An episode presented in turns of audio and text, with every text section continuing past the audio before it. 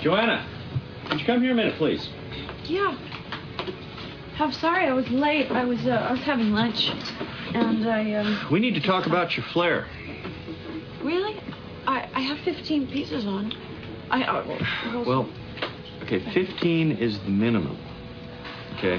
okay. Now, you know, it's up to you whether or not you want to just do the bare minimum or, uh, well, like Brian, for example, has 37 pieces of flare on today. Okay. A terrific smile. Okay, so you you want me to wear more? Look, Joanna, Yeah. people can get a cheeseburger anywhere. Okay. They come to Tchotchkes for the atmosphere and the attitude. Okay, that's what the flare's about. It's about fun. Yeah. Okay, so more than yeah. Look, we want you to express yourself, okay? Now, if you feel that the bare minimum is enough, then okay. But some people choose to wear more, and we encourage that, okay? You do want to express yourself, don't you? Y- yeah. Okay, great, great. That's all I ask. Okay.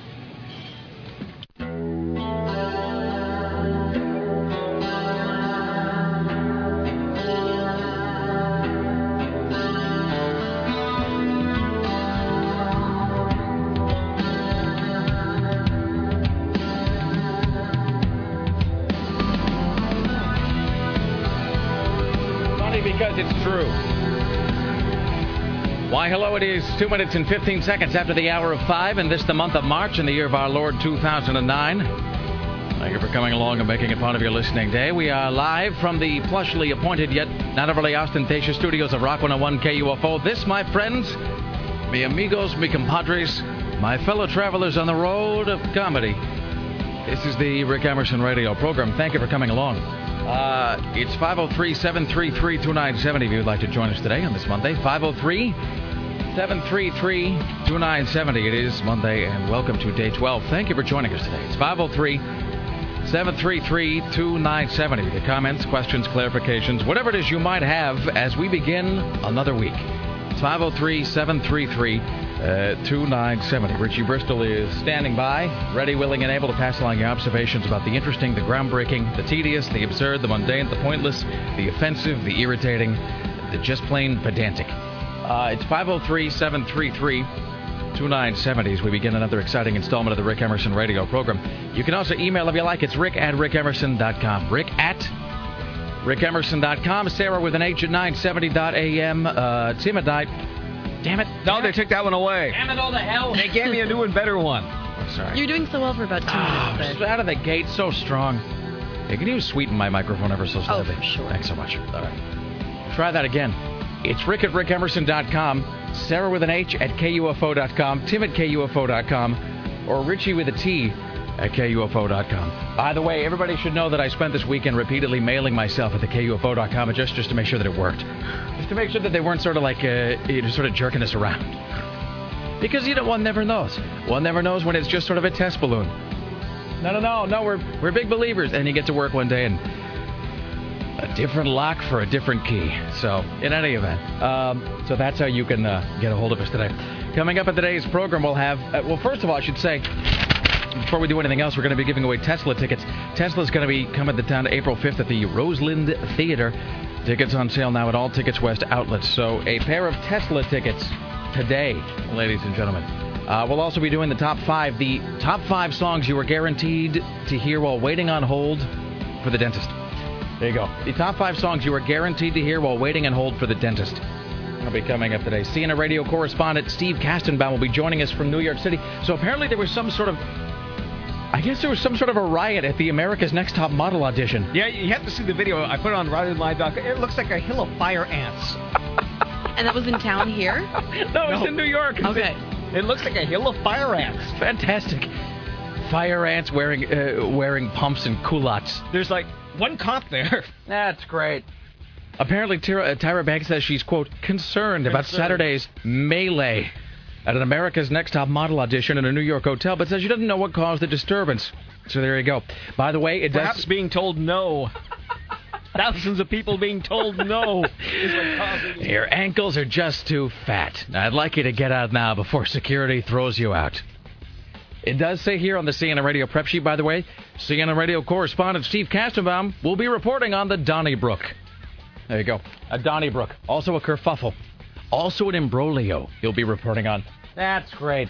It's hard to believe that if you get a bunch of women together in a room who haven't eaten in like six weeks and are probably jacked up out of their brain on artificial stimulants. They're all outside. They never made it inside. That was the problem. And then you just spend a bunch of time telling them that their knees are too pointy and to just get the hell out. It's hard to imagine that'll end in violence. That's great. That's the sort of story that makes life worth living, Tim. Mm-hmm. All right. Uh, we'll also uh, talk to CNN radio correspondent uh, Lisa Desjardins today. We have a Geek Watch coming up today, a double snuff watch on the way. We'll talk a bit about Costco. I went to Costco. What today? Today's Monday, so yesterday. So I went to Costco yesterday for the first time in probably Jesus, uh, 12, 13 years, something like that. I haven't been to Costco forever, and I was talking to Sarah about it during the break, and I don't think she's been to Costco probably since you moved away from home. Yeah, I don't think so. The last time it was in Bremerton, like four years ago, Man, maybe. I went there yesterday. It was really just an unbelievable experience. It's, it's one of those one of those situations where the more things change, the more they don't. So there's a whole lot that that has been altered about the Costco experience since the last time I attended, but. Uh, but there are many things that just they. Do they still have all the glorious free samples? Yes, they do, Sarah, All right. including pre-made bacon. It's pre-made, pre-cooked bacon. All you have to do is put it in the microwave for like 45, 50 seconds, something like that. There was a woman who was all too happy to just sit there and just hand out endless. Because the, the thing is, they don't even care. You could just stand there and you could graze like a Holstein at the free sample rack at the Costco, and they they don't give a rip. They're getting paid the same either way. It's not like they're paying for the bacon. So, in any event, Uh, do, you, do you still need help to load one muffin into the car? Yes, you do. And they still sell everything, of course, you know, the, the big, the big, massive containers of, you know, 700 or whatever. But I, Did you buy any massive containers of anything? I did. I in fact brought, uh, I brought home just this huge, unbelievably gigantic box of Kraft macaroni and cheese. I thought that you were off the mac and cheese. Yeah, but I figured that, I, you know, look, I, I figured that everything in moderation, Sarah. This is true. And granted, shopping at Costco isn't necessarily like the watchword for moderation, but you know what are you going to do? I figure as long as I exercise restraint and self-control in the Emerson household, it's okay that I bought a thing of like 35 boxes.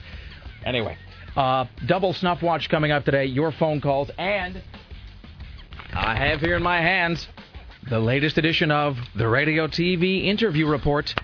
It is the magazine to read for guests and show ideas.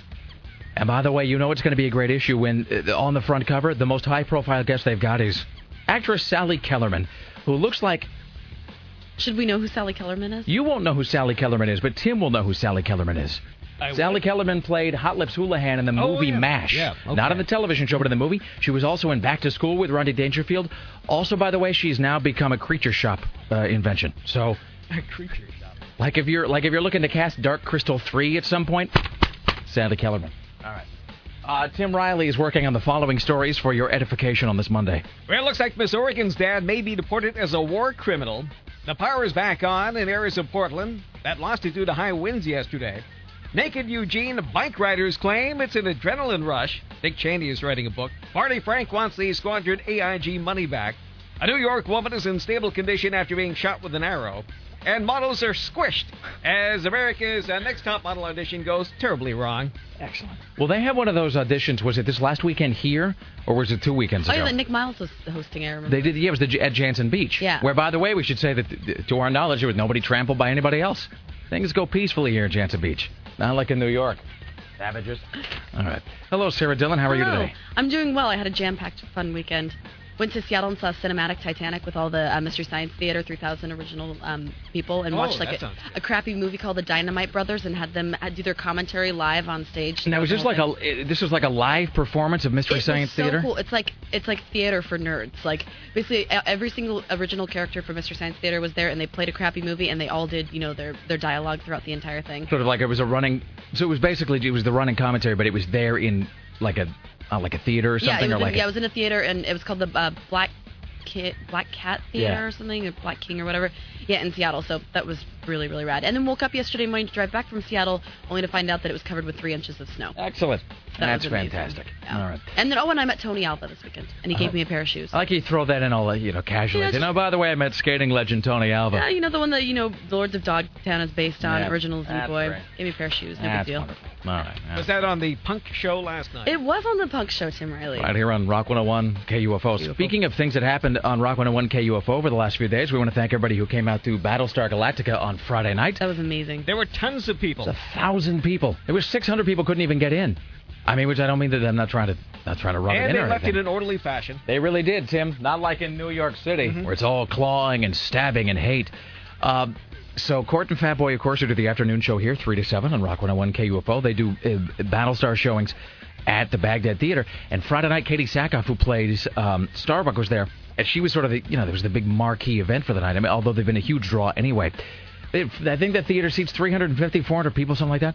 So they had to cut the line off at one point, and there were still 600 poor souls waiting outside for seats that would never become available. By the way, I mean, God bless you for coming out. It was just, it was just, it was insane. It was, I mean, it was, it was the, the, the line was actually. You always hear that phrase, the line wrapped around the building, but it's never true. That's the thing they always say is just like a figure of speech, and it was in fact true on Friday. Uh, it was unbelievable. And let me just say this: I'm just, because I know Court and Bobby don't want to say this. They don't want to look all creepy. They want to try to be above it, and you know, you know, they want to look like they're professionals or whatever. I have no such delusions about myself and my own nature. So I'm just going to say this: Katee Sackhoff, as hot as she is on television, improbably she's even hotter in person. How do I know this? Because she walked by me like five times. Not that I sat and sort of obsessively counted every time that she came within, you know, there grabbing distance of me. starstruck aura about her. I have to tell you, she was so scorchingly attractive. I mean, it's sort of, as Angela Chase would have said on My So-Called Life, it almost hurt to look at her. Eh, and and especially because she's not a very, you know, she's not a big woman. I mean, you know, because on television she looks like she could just beat your ass, mm. just knock out your teeth one by one. And so uh, she very convincingly kind of plays that sort of larger than life, very tough, almost kind of masculine character. And you see her in person, she's a, you know she's a small girl, um, but just wow, well you it just yeah, hard to uh, hard to fathom that she's from that she's from St. Helens. I mean, let's just call it what it is. Um, before we do anything else, we'll get caught up here in just a second. I want to read this one uh, this one opening sentence to you. I don't even know that we'll get to the rest of the story, but this is from MSNBC uh, today, MSNBC.com. Dateline Lexington Park, Maryland. Maryland State Police airlifted a 27 year old woman to Prince George's County Hospital Center early Sunday morning after she was injured in an accident involving a sex toy attached to a Barbed wire fence. saber saw blade, Tim. There oh, you go. good lord. Fantastic. It's the Rick Emerson Show on Rock 101 KUFO.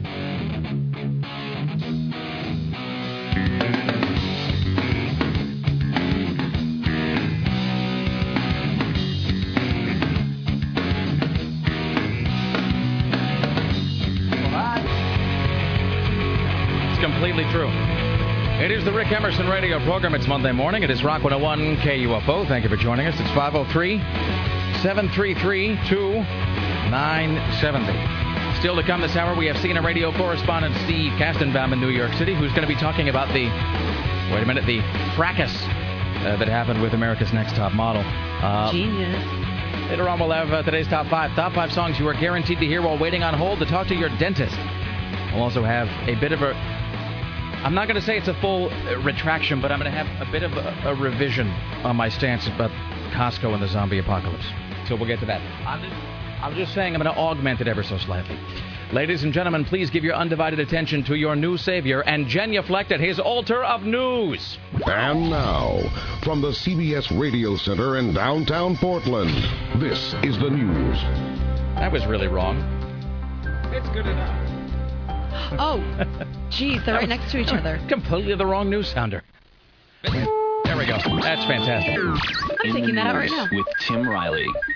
Was it windy where you were? Wind and rainy conditions around the Portland metro area blamed for power outages. 13,000 without power in some areas of Cedar Hills and the Beeve, and Dan's Corner in Gresham, also in North Plains. Well, how would you like friends like this? Someone gets you in a car crash, leaves you injured in the car, and takes off. Very much, Tim. That's I'd what like that a whole lot. Oh, OSP looking for the guy, got involved in an accident on Highway 47 over the weekend, and left his injured friend in the car and runs away. Really, what else needs to be said? And, and, the, and the guy who takes off was seen getting into the car, another car that went by, probably thumbing, and hasn't been seen since. Well, it's- The, the injured friend was life flighted to Emanuel. so let me understand this. Yes. There's two guys driving along, mm-hmm. sort of dumb and dumber style. Yes. There's an accident. He wrecks the car. He wrecks the car, but I mean, does he hit another car or does he hit like a post? Uh, let's What see. is the nature of the he, accident? He entered a curve too fast and ended up uh, rolling the car. And so he was the driver. He rolls the car. Gets out in the road and is last seen getting into a white car leaving the area and, and leaves the friend dying in the car. And his response is just sort of a general like, "F this, I'm out of here." Absolutely. Pick better friends, uh, uh, passenger. I, I would say that maybe one one might want to stop and just take a take a moment or two, and perhaps assess the circle of companions that you travel w- within. That would just be my observation here as a pundit. But I mean, you know, what do I know? Michelle Obama is asked, "Have the kids broken anything at the White House yet?" They haven't broken anything in the house, have they yet? No, no. We've had some guests who've broken some things, but not the kids. and they know who they are. the guests know. The You know what she sounds like right there? Is that Michelle Obama? It is. Can you play that one more time? I can. They haven't broken anything in the house, have they yet? No, no. We've had some guests who've broken some things, but not the kids. and they know who they are. the guests know. The Okay, how much does Michelle Obama sound like this woman? How's your woodcock doing? Oh, my darling little woodcock. And the other woman who's interviewing her sounds like the darling little woodcock lady. It's like two, it's like two uh, sort of low-grade Kathy Bateses interviewing one another. All right. Wow, that's incredible. What do you mean Steve Kastenbaum has a cop behind him? Richie's telling me on the screen that CNN radio correspondent Steve Kastenbaum, quote, has a cop behind him, has to set down. Maybe has a box of donuts in his hand. I don't. That's the sort of cutting edge humor you can expect from the Rick Emerson radio program here on Rock 101 KUFO. Is it illegal in New York to be driving with your cell phone? I don't know, but yes, you know. Uh, yes, they busted Oh. 9,000 people so far. Now, but that, is that just a handheld thing? I Is he going to have to set the, the cell phone on his seat and just shout into it? By the way, I was talking to somebody in Vancouver this weekend, and they uh, they were actually I don't want to identify them on the air, but I was talking to somebody. It was Joni uh, this weekend, and she was actually I'm breaking the law right now. I'm talking to you on a cell phone, and she actually had to stop and she had to put on her Bluetooth thing. And I'm not going to make some other joke about Bluetooth. You never know if they're talking to you or not. What I do know is it sounds like they're talking to you through it like a paper towel tube. I have never heard a Bluetooth headset that doesn't sound like they're. I mean, you could get a clearer broadcast from the Sea of Tranquility. Let's welcome now to the Rick Emerson Show from New York City, CNN radio correspondent Steve Kastenbaum. Hello, sir. I knew I was going to regret telling Rick that, you know. I don't understand what is, what is the nature of this this comment here oh. when it says you have, you have a cop behind you, you have to sit down. Uh, I don't know what he meant by that, but I I had to put the phone down for a second because I had a cop car behind me and I didn't have my earpiece in. I like So, the, I like the idea that it's CNN. You, you, you know, it, it's not you know you will actually just flout the rules and make your own law and live on the periphery. It's just that you'll actually put the phone down when the cop is behind you. Yeah, I mean, you know, it, it would have been. Uh, I mean, I guess it would have made for good radio if I was getting pulled over while I was doing a report with you. You know, I was talking to uh, to Jim Roope one time in, in Los Angeles, and he was on the freeway there reporting for CNN, and he actually he was talking to us in his car on like. God, the 405 or something or whatever, and there was a woman who went by him on a motorcycle who had a miniskirt, but the miniskirt was in fact either had been blown up or tucked up underneath, kind of like her belt or her coat, and Uh-huh. so for really was just driving along in a pair of very revealing pink underwear. Oh, And he then hilarious. he then paced her in the interest of news uh, for about 17 miles. So I'm just saying, one never knows when the story is going to occur out on the open road. Steve Kastenbaum. I'm sure it was purely for news uh, reasons. Well, you know, one there, yeah. one has to you know alert the people as to what's going on in their community. Um, I don't know who came up with the word Donnybrook to describe this thing that happened to the America's Next Top Model thing over the weekend, but I'm hoping it was you because it made me smile. No, I'm sorry, it wasn't me. In fact, I only became aware of it yesterday. I wasn't down there uh, Saturday for the melee. Is it possible that this America's Next Top Model riot included a man named Clem Clemson? You know, I don't know. It's possible. I'm looking Uh, here. I'm not, uh, I'm reading. I'm not it- a fan of the show. I'm reading a description of the story here, and I'm just scanning through the names, and Clem Clemson is one of the names. So, okay, so please to explain what what happened at this thing. You know, I'm really not sure what happened. Apparently, there was a, a big scuffle or something like that while uh, this line that wrapped around a building uh, was was interrupted. Something caused uh, a ruckus on this line, and then women started to not not necessarily go at it, but but really got in each other's faces or something. Anyway, there were three arrests uh, yes uh, Saturday in the line. Uh, they actually closed down the auditions, and the producers of the show supposedly snuck out a side entrance while all this was going on. That's fantastic. It does seem- According to the latest rendition, a car pulled up with smoke pouring out of its engine, and somebody yelled, "There's a bomb." Wow. Uh, well, I heard something about a car possibly backfiring or Yes. overheating or something like that. So supposedly a car overheated, but um, there may have been like two incidents. Like first, people got really upset because of this car and, and the smoke or something like that. And then, and then it happened again later. Like people started pushing and shoving or something like that. It does seem like if you're at an America's Next Top Model uh, audition, that probably you've got, I mean, just the mass of neuroses that are all in one place. I mean, I can't even fathom how many personal issues are probably on display in any such gathering. You know what I mean? That's well, a I can't.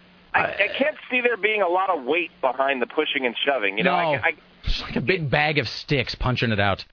Yeah, exactly. You know, I, I mean, I, I can imagine, you know, a little, you know, a little puff of air, a little breeze, and, and they might get blown over. I, One you big, know? uh, one big angry bag of antlers is what is what that is, Steve. yeah, exactly. Five hundred women who weren't touched enough by Daddy.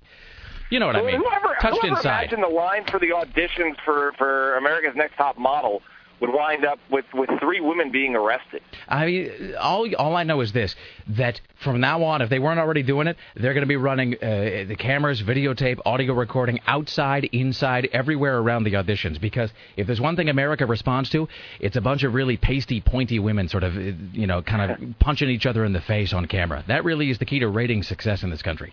You know, Rick, I looked furiously yesterday for video online of this, and I couldn't find any. And I I, thought, I thought for sure there'd be some cell phone video. T- Tim Riley wants you to know, by the way, that he does in fact have such video. So.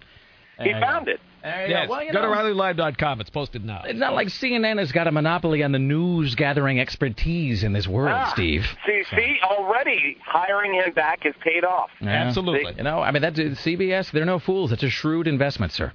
You know, I, what, I, I'm I'm guessing he might have looked a little later in the day because I was looking in the morning and I couldn't find any video of it, so it must have gone up uh, after I uh, after I watched. But you know what, Ted, you got to email me uh, a link to that because I'm dying to see it. And let's be honest, you spent most of your energy this morning avoiding law enforcement officials. So, I mean, it can be it can be understood.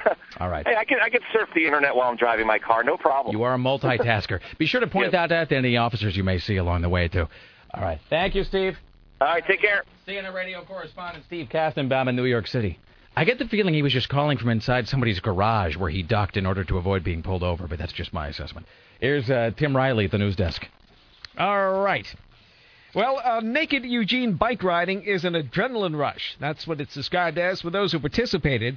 I wonder how good looking these people were. About 80 cyclists took part in the event billed as a demonstration against the country's energy dependence by taking up their clothes. It is Eugene, Tim. You have to sort of judge on a curve there. Oh, jeez. And uh, Joe Biden got himself in hot water, and I am playing the right cut. Apparently, he dropped the F bomb in front of an open microphone. Well done.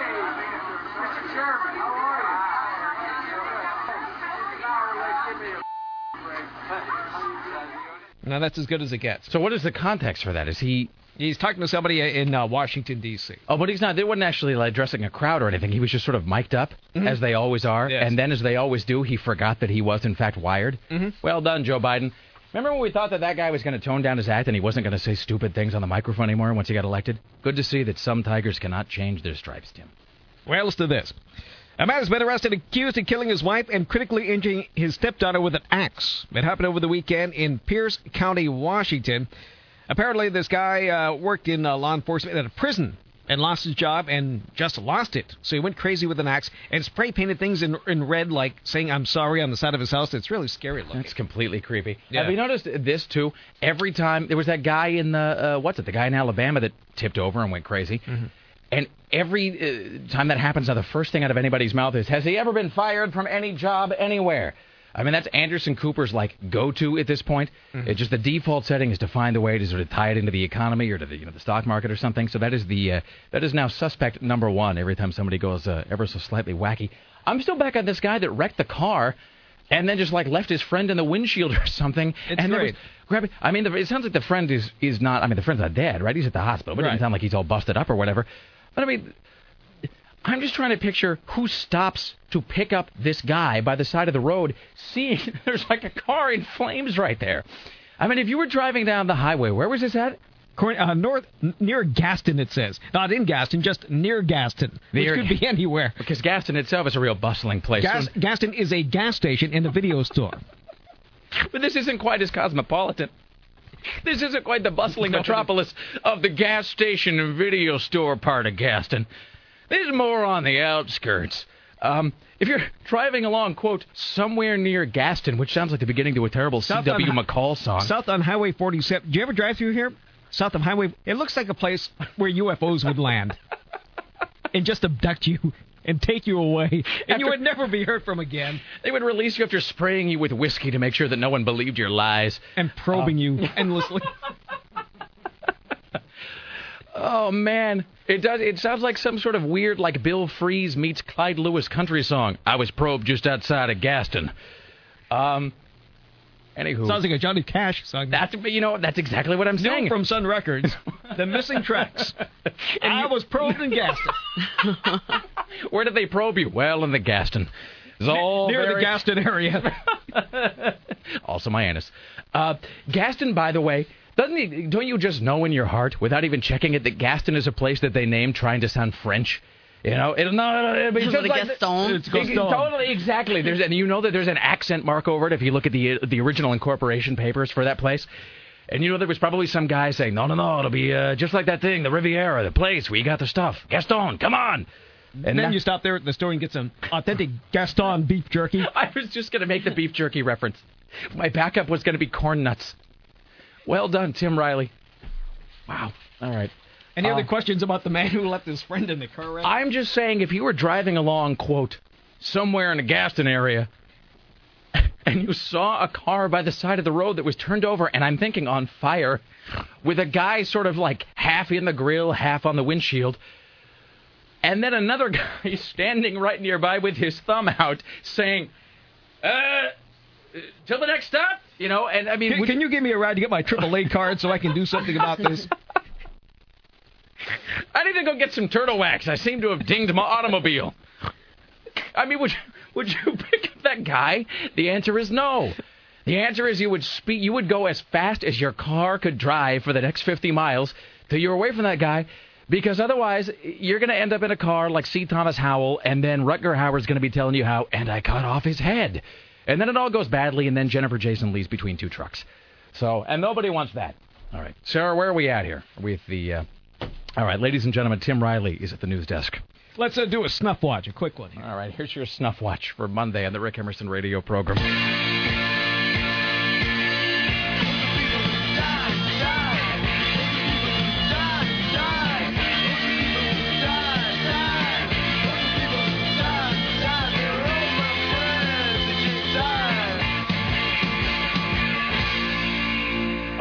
Actor and activist Ron Silver, who was an Emmy Award-winning actor for his role in the hit TV series The West Wing, Yeah. died of cancer over the weekend. 62. Died peacefully in sleep, surrounded by his family. Silver was with his family in New York City. He was a, uh very talented actor, they say, and a champion of free speech and artist rights. Uh, Ron, uh, he was actually pretty great in The West Wing. If you watch, I, for, I forget the name of the character he played, but he played a political consultant. He was sort of like a James Carville kind of guy. His name is Bruno. Bruno, that's right. Uh, and he was in seasons three and four, I think. And he was the guy. His whole deal was he came on to the Bartlet campaign uh, after the admission that the president had MS and blah blah blah blah blah. And it was uh, kind of a notable role for him because I think he was, you know, he's a a pretty staunch conservative in a lot of ways. Ron Silver was, uh, and so that he took a role as a Democratic campaign strategist on a very sort of left-leaning program, it was considered, you know, sort of an indication of his, you know, his purity and devotion as an actor or whatever. But and he also had this weird he he bore an uncanny resemblance to Gene Simmons at certain points in, in his life, and kind of had that same uh, that same sort of vocal inflection as well. So, all right, Ron Silver, ladies and gentlemen. So uh, he also was in uh, Chicago Hope in a comedy entitled Veronica's Closet. That's right. That's where I know him from. Okay. He, totally has your um he has your kind of sexy dad thing. He has that vibe. You know that vibe that you talk about with certain male actors. He kind of has that. I Yes. think. Sort of the uh, I'm kind of looking at dashing pictures- older father figure. Yeah, I'm looking at pictures of him. I totally recognize him. That's a bummer. No, he was a he was a good actor. He was a good, good looking guy. I mean, he was just kind of had that he kind of had that great um, sort of you know it, it- sort of a certain authoritarian suaveness to his delivery. So almost like a uh, kind of like an Alan Arkin thing, uh, you know, but sort of a little bit a little bit more more uh, a little bit more aggressive. All right, saves a double. No, just a single. All right, there you go. There's your Ron snuff Silver. watch for Monday on the Rick Emerson radio program.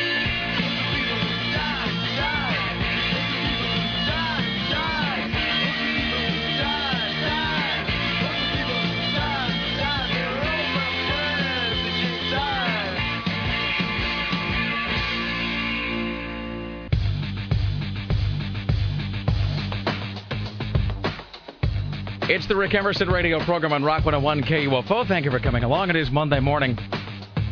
It's 5 I've just got the. I, I haven't even seen the footage of the American Next Top, uh, America's Next Top Model thing. Pardon me. But this just sounds like it would be the soundtrack to it. Every time I hear anything dancey this morning, I'm just picturing a lot of slow motion, sort of uppercut to the jaw. All right. Uh, it's 503 733 2970. Still to come today. Uh, we will have today's top five, the top five songs you will always hear on hold while waiting to speak to your dentist. That's coming up later on. Also, uh, a Geek Watch on the way.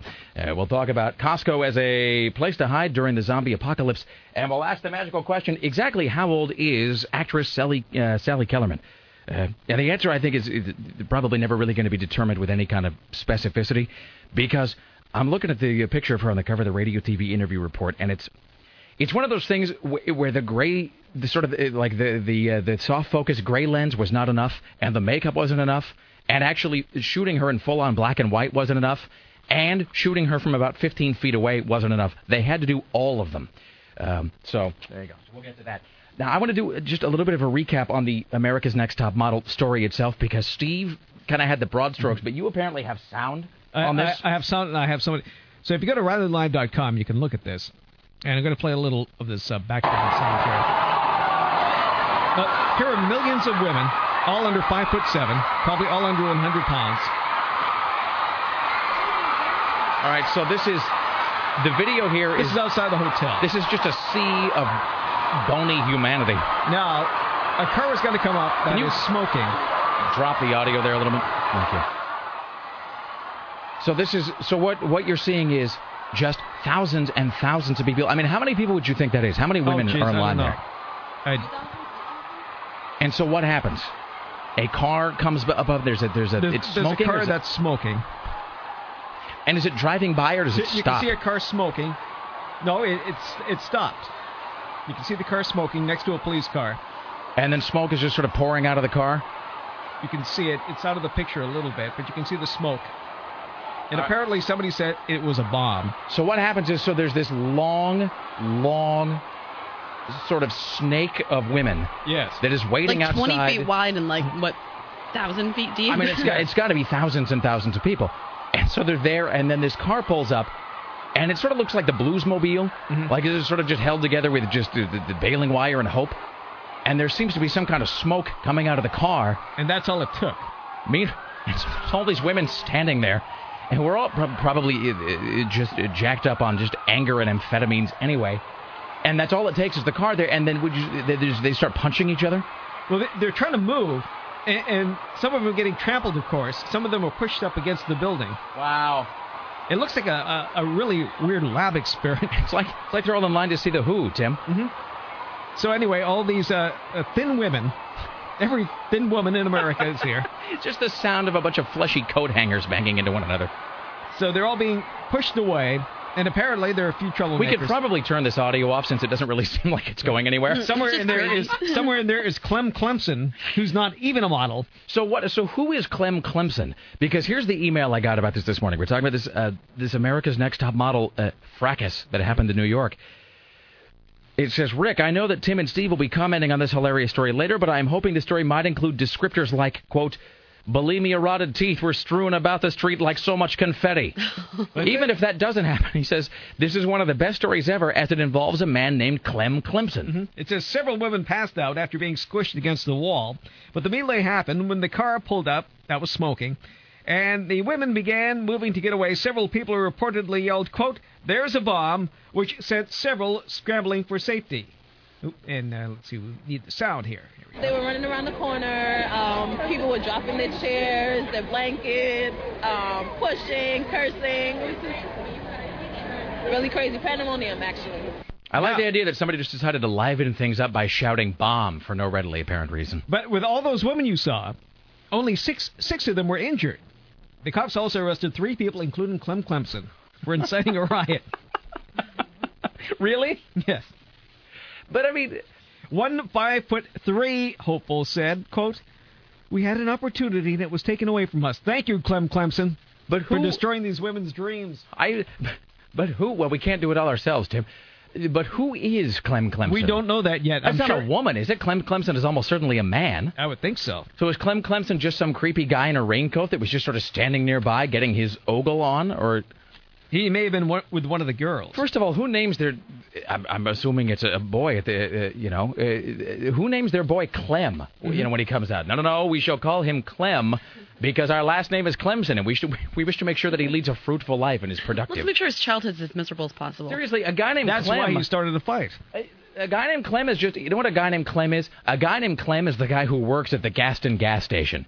He's a guy who sits there just uh, sort of wiping his hands on his overalls and sharpening a drill, waiting for the chance to, you know, to abduct a cheerleader who comes Well, by. what was Clem doing there? Well, what is manager Clem Clemson collection and want list? Buy rare Clem Clemson and hard to find vinyl. Is this all? Is it, you just Google Clem Clemson? and apparently, there's another Clem Clemson who was born David Clemson in Tamworth, England, an English rock guitarist. That's almost Could certainly this be the not same the Clem Clemson.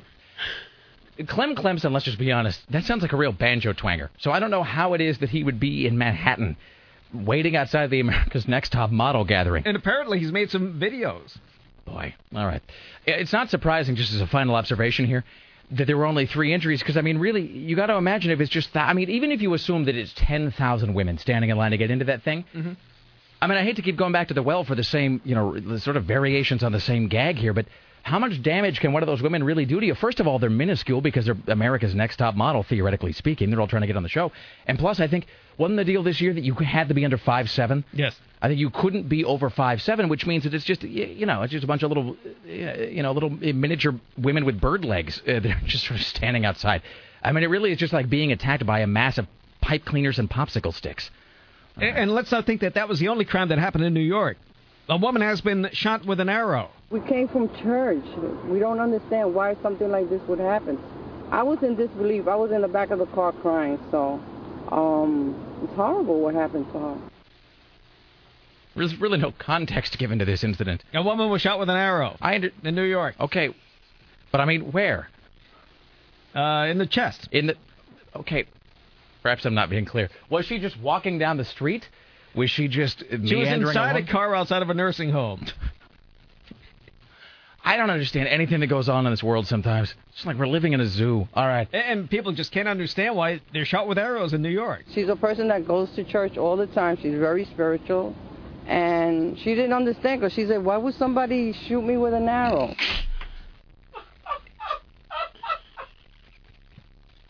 Does that make it any clearer? Would you like to go by the, back to the Gaston story? What answer could you get to that question that would possibly be sufficient? What what answer could Steve you be given? that- Kastenbaum, please get on this story and call us back. What you? answer could they give you that wouldn't possibly just lead to more questions? It's the Rick Emerson Show on Rock 101 KUFO.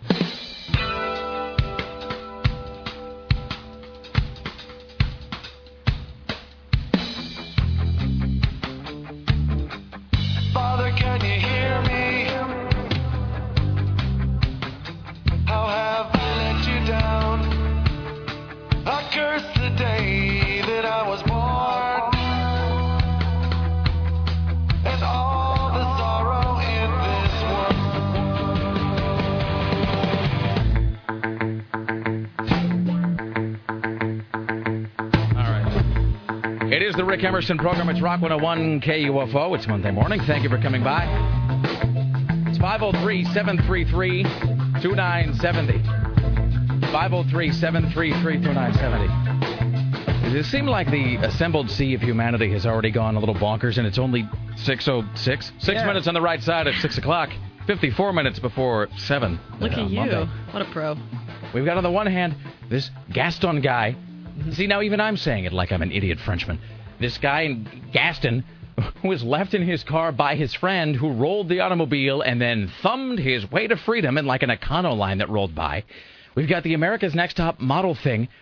And I don't know what was going on in my head that I was just saying, you know, you got a few hundred women there. I, I, I think I was really just not considering the fact that it is, in fact, Manhattan, Right. where everybody is crazy and filled with hate. And so they're all standing outside. I mean, I would, uh, I'm guessing conservatively, that looks like it was five or 6,000 women. And then all somebody has to do is just shout bomb as a car is rolling by. And it's just, I mean, really, if you're that guy, I'm not advocating this sort of behavior, but that really is just cheap entertainment. That really is, uh, that's really just a day's worth of whimsy with just one syllable out of your mouth. And then this woman who's sitting in a car outside a nursing home and is somehow shot in the chest with an arrow and asks the reporter, why did that just happen? There's no answer that's going to be given to that, by the way. Just let's all be on the same page about that. It is the Rick Emerson program coming up inside this hour, ladies and gentlemen. Uh, we will. Uh, I'm sorry. We'll revisit the news desk. I'm getting past it. Also today, one random on-air caller will win a pair of tickets to see Tesla April 5th at the Roseland Theater. Uh, tickets to see Tesla April 5th at the Roseland Theater. Tickets on sale now at all Tickets West outlets. That is coming up inside the program to one random on-air caller later on today. The top five songs you will always hear while waiting on hold to speak to your dentist. We'll have a Geek Watch coming up and uh, more. Tim Riley is working on the following stories for you today on Monday. The dungeon rapist pleads guilty to charges. That's a guy in Austria. Miss Oregon's dad may be deported as an alleged war criminal. An unemployed corrections official from Pierce County kills his wife, injures his daughter with an axe over the weekend. Steve Martin will pay for an off campus production of a play he wrote after LeGrand High School banned its performance in school. Tyra Banks is concerned about that near riot at the, at the of course, she was safely away. Uh, Barney Frank wants to recover the misused AIG bonuses. And let's see. Uh, oh, a noted music producer is shooting down those rumors of the post beating Chris Brown Rihanna love song recording session. Is it Phil she Phil says it doesn't happen. No, somebody else. You say music producer and shooting. I just my mind automatically goes there. By the way, they wrapped his defense uh, over the weekend. Uh, the defense on the Phil Spector thing rested, and it doesn't really matter because nobody's actually following that story. I'm just it. It's Not one of anymore. I think the OctoMom knocked everybody up. the Phil Spector is sort of like six feet under as it got into like the fifth season and beyond, where you realize you didn't really need to watch anymore. You could just kind of tune back in for the final 20 minutes of the final episode and just see how everything wraps up. So I kind of quit caring about Phil Spector the first time he got deadlocked or acquitted or whatever the hell it was. And when they said they were bringing him back, I'm like, you know what? I'm uh, not even going to follow it. Somebody will wake me uh, when it goes to the jury, and it looks like that. Uh, looks like that may be now, by the way. So, just a couple of brief notes before we do anything else. I should say first and foremost that I went to Costco this weekend for the first time in just forever.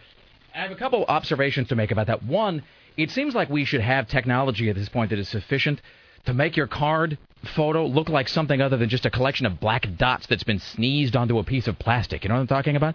Where you get the. When is the last time anybody here saw a Costco membership card? Tim? Oh, I don't remember. See, it seems like you would belong to Costco. You seem like a guy who would have a Costco membership. I would, but it's just where I live. It's just constant traffic trying to get in there. I mean, people are willing to wait for hours for that green arrow to turn left. Yes, And- yes, and they I'm- are. I'm just not one of them. You know, and I should say actually that I went to the Costco off 82nd, which is just like concentric layers of hell anyway. And at one point, Laura and I were actually in Costco, and suddenly we realized that, I was like, I, don't know, I think we figured that we hadn't eaten or something. I was like, oh, we're, you know, we need some lunch actually before because shopping at Costco is just like, I mean, that's a day. I mean, that's just a. I mean, you need a Sherpa to sort of get you into some of the deeper areas of that place. Sort of like, you know, uh, screw this. Uh, We should just go eat. And of course, one of the selling points of, of Costco, and Sarah and I were talking about this, is they've got that to call it a restaurant really is is not to be accurate about it. It's Oh, you're talking about the hot dogs? but how would you even describe it? It's sort of like a it's like you took a garage or something where the guy would normally be be changing your tires and you just got rid of all the automotive equipment and just put in a big thing that does nothing but cook pork all day. And they're just uh, cranking out these hot dogs by the dozen. And so Laura and I were like, you know what, we'll go into the Costco place and we'll get ourselves a hot dog. And we the line though is just like back to creation. So we're like, you know, screw this. So we get in the car, we get back into 82nd, which is a big mistake because the power has been knocked out to all the stoplights by that wind that was like a thousand miles an hour. Yes. So now we're stuck on 82nd, and it's just not even moving. And it's like it's sort of like you feel like you're midway through the Captain Trips ep- epidemic trying to get through the Lincoln Tunnel. I mean, it was just stopped. And so then at a certain point, we finally, I don't know, we fought our way to, you know, some sort of, we got lunch, and then we went back to Costco, by which point, of course, as you were noting, all the spaces are gone. So then we're back in line, just sort of waiting like we're, you know, like we're behind Vito Corleone at Ellis, Ellis Island uh, trying to get into Costco in the first place. So we get in, we get the shopping cart, and don't get me wrong, I love Costco. I really do. I mean, it is all that is great about this country. I mean, the idea that you can go in and buy something you don't really need in amounts that you will never use, but for a price that is so low that it's like you can't afford not to get it. I mean, that is what our forefathers came here uh, to establish. That is really what we fight for. And it's like you're going to spend so much time here, you need to take a break for a hot dog. exactly. And and you just look at yourself and you, what is it with 15,000 cocktail straws? How 2.99? I can't afford not to buy them. And then you realize that everybody who goes to Costco is over time being turned into my grandfather who was like one of those depression era hoarders. I remember when my grandfather died, we cleaned out his house and it was just like it's like, why does a 68 year old guy need cases and cases of tampons? There is no answer to that. I mean, that's just, there's just row after row of crazy in that guy's house. But that's, you know, you go to Costco and you end up being that guy. And plus, when you walk into Costco, it also doesn't help that the first thing you get is that shopping cart that is like 15 feet across. I mean, it's like you feel positively Lilliputian. You feel like one of the borrowers or something. So we're shoving the shopping cart through the aisles of Costco, and then you find yourself stopping and staring at products that are sort of variations on products that you already know and like, and you, you think that they're sort of secret sort of offshoots that they only have at the Costco. Like, like plenty and good instead of good and plenty's? I wasn't even going to do that. See, that's like the Chris Rock, the, the Two Musketeers. My whole thing is it's like dill, dill pickle flavored Pringles. We found an entire row of Pringles, by the way, the flavors that I've never seen anywhere else. Because Aaron Duran was talking about how there is, quote, I'm not making this up, Mexican flavored Pringles. I do believe that is, in fact. Are there Oriental flavored Pringles, too? No, Sarah. I believe. That just sounds wrong. I believe we say they're Asian flavored Pringles oh, now. okay. But Aaron was like, no, no, no, they've got Mexican flavored Pringles. And I said, well, who doesn't want to try that? So, but they have dill pickle flavored Pringles and then the quote blazing buffalo flavored Pringles right next to that. So, of course, buy some of each. Why not? I am an American. So there's that right next to Gator. I mean, it does seem to be kind of a whole trend of food that is sort of oddly named after people because right next to that they've got the Gatorade, which just says Tiger Woods. So, I mean, if you've been longing to drink a sort of punch type beverage that has electrolytes and tastes like a golfer, I mean, it's got I, electrolytes and and the great taste of Tiger Woods, Sarah. So, so I mean, you've got that there as well. Just two quick uh, notes here. One, I have revised somewhat my idea that Costco is the place to seek refuge during the zombie apocalypse. It's not that it's not a good place to hide from zombies. It is. I stand by my assessment that really, when it comes to staving off an attack by the living dead, Costco really is your that is your one-stop shopping for uh, continued existence. Because the only doors into or out of that place They've got those metal sort of push alarm doors, you know, where it's like the big lever you push on it, it opens the alarm. I mean, zombies can't open that. And then they've got the loading dock and the main entrance, both of which just have that metal garage door opener thing that comes down. That's not your issue. Your issue is the fact that all of those doors are relatively easy to open if you've got like opposable thumbs and a brain. Plus, they got the skylights, which don't really have bars across them to any demonstrable degree. It's just these sort of little metal plates which means that while you can keep zombies out, you will not be able to keep out all the other survivors.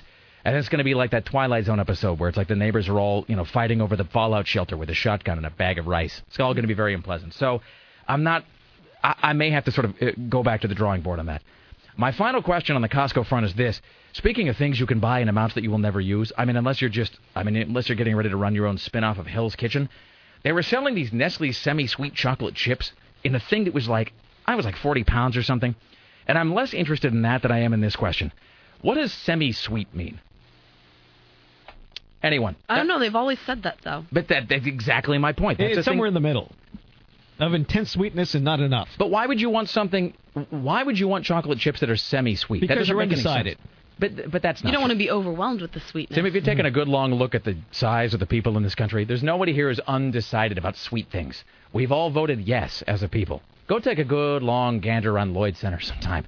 Like maybe right near that Cajun Grill uh, place. Uh-huh. Just look at the land masses in shoes that are sort of rolling around that particular venue. So I take it they don't look like Manhattan models. No, they don't, Tim. But I, but Sarah pointed it out when she said that we have all grown up with the semi-sweet chocolate chip thing. Mm-hmm. No one's ever bothered to explain that. What the hell does that mean? Is that does that mean it's like a baker's chocolate? And if so, why wouldn't it just say baker's chocolate?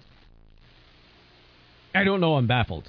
Is that one to grow on? I'm, it's not even Maybe really one to grow ask on. It's just, it's just one that's kind of uh, puzzling me. It's just something that is sort of vexing me this morning. We can ask the next CNN correspondent. I'm sure they'll know. We should uh, should call up Candy Crowley and demand her presence on the uh, on the program right now. All right. Don't forget one random on-air caller today wins a pair of tickets to see Tesla April 5th at the Roseland Theater. Tickets on sale now at all Tickets West outlets. That is sometime in today's program. Still to come, news with Tim Riley and today's top five. The top five songs you are guaranteed to hear while waiting on hold to speak to your dentist. It's the Rick Emerson radio program on Rock 101 KUFO.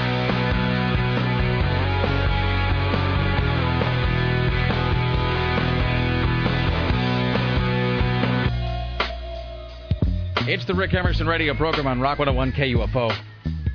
Another break. I was trying to turn off the various clonking and plonking sounds. Oh, I was wondering what you were doing. Tim's computer. Well, because we've had this computer in here for like three years, and every single morning Tim would be looking for news, or he's trying to play a soundbite or something. Clock. exactly. Windows Windows XP being the flawless operating system that it is. I mean, I guess you could you could at least take cold comfort in the fact that we're not using Vista, but every single time Tim tries to play something, it just goes bump, and there's just that weird off-putting. It's like Windows noises were really designed. Uh, it, it, you get this sort of Pavlovian response. It's like they are trying to train you not to make mistakes by having the mistake sound be the most irritating thing on earth. Because every time you hit the wrong button, it just gives you kind of a bonk sound, and you know, and you're never expecting it. And that's always the day that you've forgotten to check your computer speakers or somebody else has used the machine, and just the level has been turned up to just ear-splitting volume. So you're always startled out of your sort of morning uh, reverie. By the way, this email says about the uh, semi-sweet chocolate chip thing. Semi-sweet chocolate chips are halfway between baker's chocolate and pre-sweetened chocolate, like that in a Hershey bar. Because apparently, if you used fully sweetened chocolate chips, the cookies would be. Uh, I guess you didn't get rid of that one. I see. I just. I thought I just turned all those off. Sarah, did you just hear that? Mm-hmm. The book. I just heard a weird sound come out of Tim's Yeah. machine. I That's did too. Fantastic. All right. Tim Riley. is That's why I don't on- use these things at home. Tim Riley's working on the following stories at the news desk this morning. The dungeon rapist pleads not guilty to murder. Miss Oregon's dad may be deported as an alleged war criminal. The power is back on to areas of Portland that lost it due to those high winds yesterday. Dick Cheney is writing a book. Barney Frank wants the squandered AIG money back. A New York woman is in stable condition after being shot with an arrow. Meanwhile, across town, models are squished as America's Next Top Model audition goes terribly wrong. Are they going to redo the audition? I mean, was anybody actually able to get inside, or was this before it had even started? Well, they're all done. Oh, really? Yeah, they saw all the people they intended to see. Oh, I see. So they. So was this a whole bunch of women who had already been cattle call? Had they already been turned away? Yes. Fantastic. Was yeah, it- it's what happens when the answer is no. were they even able to get inside? No. Or were they? Eh, because I, I guess what I'm what I'm asking is, okay, see, let's say you've got ten thousand women who show up for this. No restroom facilities. Oh, that's great. That's wonderful. And there's either probably uh, you can't duck out of line because there's nobody going to hold your place in that line. It's like being in Times Square, I would imagine, on New Year's Eve. Yeah, but in Times Square, it seems like they might have some, you know, like if there's a guy standing there and you say, hey, I got to duck out and use the can. Do you let me back in? And he say, sure, no problem, friend. It's I- New I- Year's. Why I mean, not? They must have known more than 75 people are going to show up for this. I mean, but if you, I mean, if you have to leave the line at some point to do something, whether it's to go relieve yourself or to perhaps uh, find a bottle of water for seven dollars, Please hold my place in line. sure, I'll do that, toots. You know, you come back and they try to stab you in the eyes with a brooch. Um, Shoot you in the neck with an arrow. So, so there's 10,000 women who show up for this. These women who were sort of turned away, as you're putting it, is that because they just cut off the line at a certain point? So it's not that like they got inside and they were told like, "No, you're hideous. Please go away now." We're all done. No, so they just showed up. This is sort of like the people who showed up to the Battlestar Galactica thing on Friday, just sort of hoping that there would be a spare seat, which there wasn't, and that they would be able to get in to see Katee Sackhoff, which they probably didn't. So excellent. Well, we'll have uh, we'll have more updates on that as the story continues to unfold. And you know, there's going to be more close-up footage, by the way, because all we got now is that one Skycam 10 shot or something from Manhattan, where it's just. I mean, it's like that scene midway through I Am Legend where they're getting ready to blow up the Brooklyn Bridge or something. It really does give you just the tiniest little bit of an insight into what it's going to look like when the apocalypse does come. It does. I- It give me a whole like Cloverfield feel. Exactly. Except for a lot more slutty. Yes. Hey, so guess what I hold in my hands right here? It's this month's edition of Radio TV Interview Reports. That sounds good. Tim, it is the magazine to read for guests and show ideas for your radio program. So here's what I've got I've got the Radio TV Interview Report, and then in this hand, I've got the list of dream guests that you and Sarah and myself uh, came up with, I don't know, probably a year, year and a half ago. And this was, we each came up with three guests. And the deal is that we were offering like a bounty to I believe Scotty J at that point and now Richie Bristol. It was a bounty of like whatever it is they want to drink if they were able to get anybody on this list. So we're going to do this on the other side, sir. We're going to do it here. Mm-hmm. All right, we'll do it. So on the other side, we will revisit the list of dream guests that we created for this program, and we'll find out who. I mean, in addition to the Gelfling like Sally Kellerman is being offered to us uh, as a guest this month. Plus Tim Riley's news and the top five coming up later on the top five songs you are guaranteed to hear on hold while waiting on the phone to speak with your dentist. It's the Rick Emerson radio program on Rock 101 KUFO.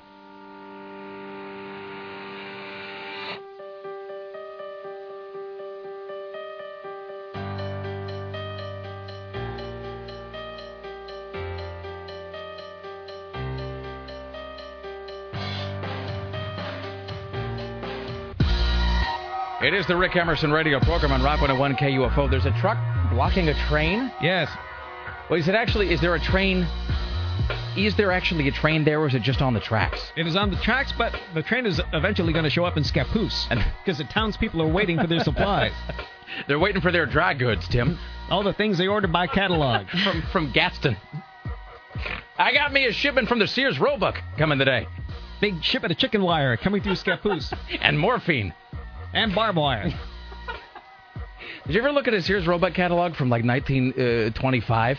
You could just buy like a big like heroin kit in there, which is fantastic, by the way. A heroin kit? Heroin kits are fantastic. It wasn't. Uh, it, well, I'm just saying. Then Sarah was a simpler time. It wasn't. Uh, they, it wasn't actually heroin. It was morphine, which is the same thing because heroin becomes more. So I'm told. Uh, heroin becomes morphine when you when you inject it. You metabolize it. It becomes morphine. If you were to look at a Sears Roebuck catalog from I don't know about 80 years ago, because they just sold it as a cure for everything, which doesn't. I mean, it was the wonder drug that worked wonders. I think. Um, y- you could just buy like a little satchel, a little zip-up valise, and in there was like I don't know, I guess a tube of some kind for you to like tie off. But it was just a syringe and a series of vials, and they would sell you a small amount of morphine. Because the idea was, you know, well, what's wrong with you? I don't know. I got this bum leg. Have some morphine. What's wrong with you? I got these uh, spells I get. Well, have some morphine. What about the, oh, my child won't be quiet. Have some morphine. Sounds like this miracle elixir. It really was. Uh, there's really nothing that morphine can't cure, or so I am told. And right next to that was the tapeworms that they would sell for today's uh, fashionable upper crust lady to remain thin. So I'm just saying, if that seems to be an issue, uh, th- there was really nothing that they uh, there was really nothing they couldn't cure, Tim. Anywho. So I've got here in my hand, speaking of catalogs, the Radio TV interview report from March 2009. And so the Radio TV interview report is this magazine that just sort of, I don't even know that anybody actually uses it, but it well, have lives to, on. It's been on, on forever, right? You know what you should do? Next time you go to the dentist's office, just leave it there. just right there everyone next else to has read highlights and U.S. News and World Report. next to the outdated copy of mm-hmm. Field and Stream. So the Radio TV Interview Report is this magazine that comes out about twice a month, and it's about 75 pages long, and it's just page after page of dull, uninteresting, boring The guests. Z list. Exa- exactly. It's guests that can't get booked anywhere else. Guests that cannot find any sort of traction getting on any kind of radio program through any other means. So they all end up here. And then this is picked up by the guy who does like 2 to 6 on KPAM or something. And he's like, I don't know, I need something to do uh, between the hours of 5 and 7.30 next Saturday night while I'm on the air. Making paper cranes. exactly. Or in this case, interview actress Sally Kellerman, Tim. She really is the... Uh, She's, uh, I guess, the marquee guest for this month. So I've gone through and I flagged some of the more interesting, uh, some of the more to be sharing one. Not got- available in all time zones, I bet. No, they've got this one. Surprising, this is a book, by the way. Surprising things teens are using to get high. This is an entire book about things that your children are using to get their. Uh, Is Jenkem in there? no, it's not, Sarah.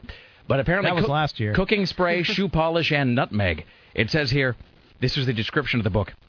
Okay, so your kid doesn't use methamphetamine or ecstasy, which seems like a bit of a jump, by the way. That seems like a strong conclusion to be coming to. Well, you know, ecstasy and nutmeg are pretty much the same thing. Sarah, parents should still worry. Teenagers have been turning to their home's medicine cabinet, utility drawer, and kitchen cupboard for new and dangerous ways of getting high. Many household items are currently being used by teens and young adults for intoxicating purposes. And then I like how they actually give you the amounts you can use here. From 30 milligram shots of nutmeg in a cup of coffee to produce an intense euphoria, to cooking spray, an inhalant of breathable chemical vapors. Doesn't this sound like it came, it came from a Whatever happened Sears like- Those are the catalog? days of my youth. But it does Yeah, whatever happened to like nail polish remover and all the good old basics? Not that we're advocating that kind of That we'd ever behavior. do that. But it, doesn't this sound like it comes from a catalog from the turn of the century? The world before Jenkem. Cooking spray, an inhalant of breathable, uh, breathable chemical vapors. That's like when they'll have some restaurant called Thaddeus T. Hinklemeyer's, and it's an eating and drinking emporium of spirits and comestibles. Um, let's see. The, apparently, it's the drug of choice, though, among seventh through ninth graders. As you can talk to this guy who will tell you exactly how much like Pam you need to huff inside of a paper bag to get high, theoretically speaking. Not that anybody would do that. You can always book him at like 2:45 in the morning his time, and see if they'll do it. And tell him we need him to stay on for three hours. But that we'll pimp the book constantly. Uh, here's the next It's thing. Open Phone America. This is on this is on page 20 of the Radio TV interview report for 2009. They are pitching us this. Interview the boyhood friend of America's worst serial killer, John Wayne Gacy. Oh, you're kidding. Uh, he has written a book called Johnny and Me, a memoir. Does he have a T-shirt with his picture on it? They were two best friends growing up, Tim, during the 50s on the north side of Chicago. They were Boy Scouts, sang Christmas carols, played practical jokes on neighbors, and then. Then the practical joke got out of hand. Did he take it too far?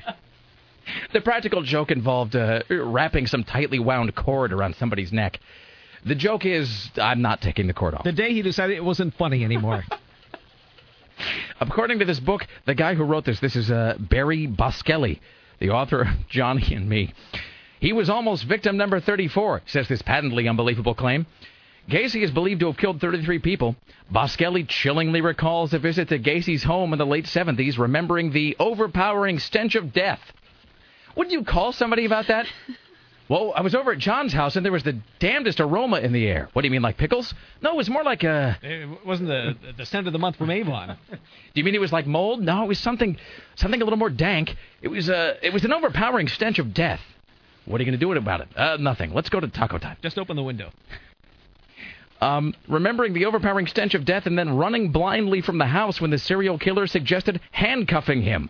The last words he heard from Gacy were, "I'm going to kill you." I think we should have him on to ask him why he didn't call the police at that Um, we need to immediately.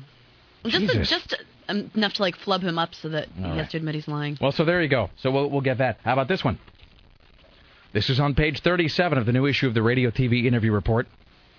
Forget speed dating. This guest introduces your audience to speed pimpin'.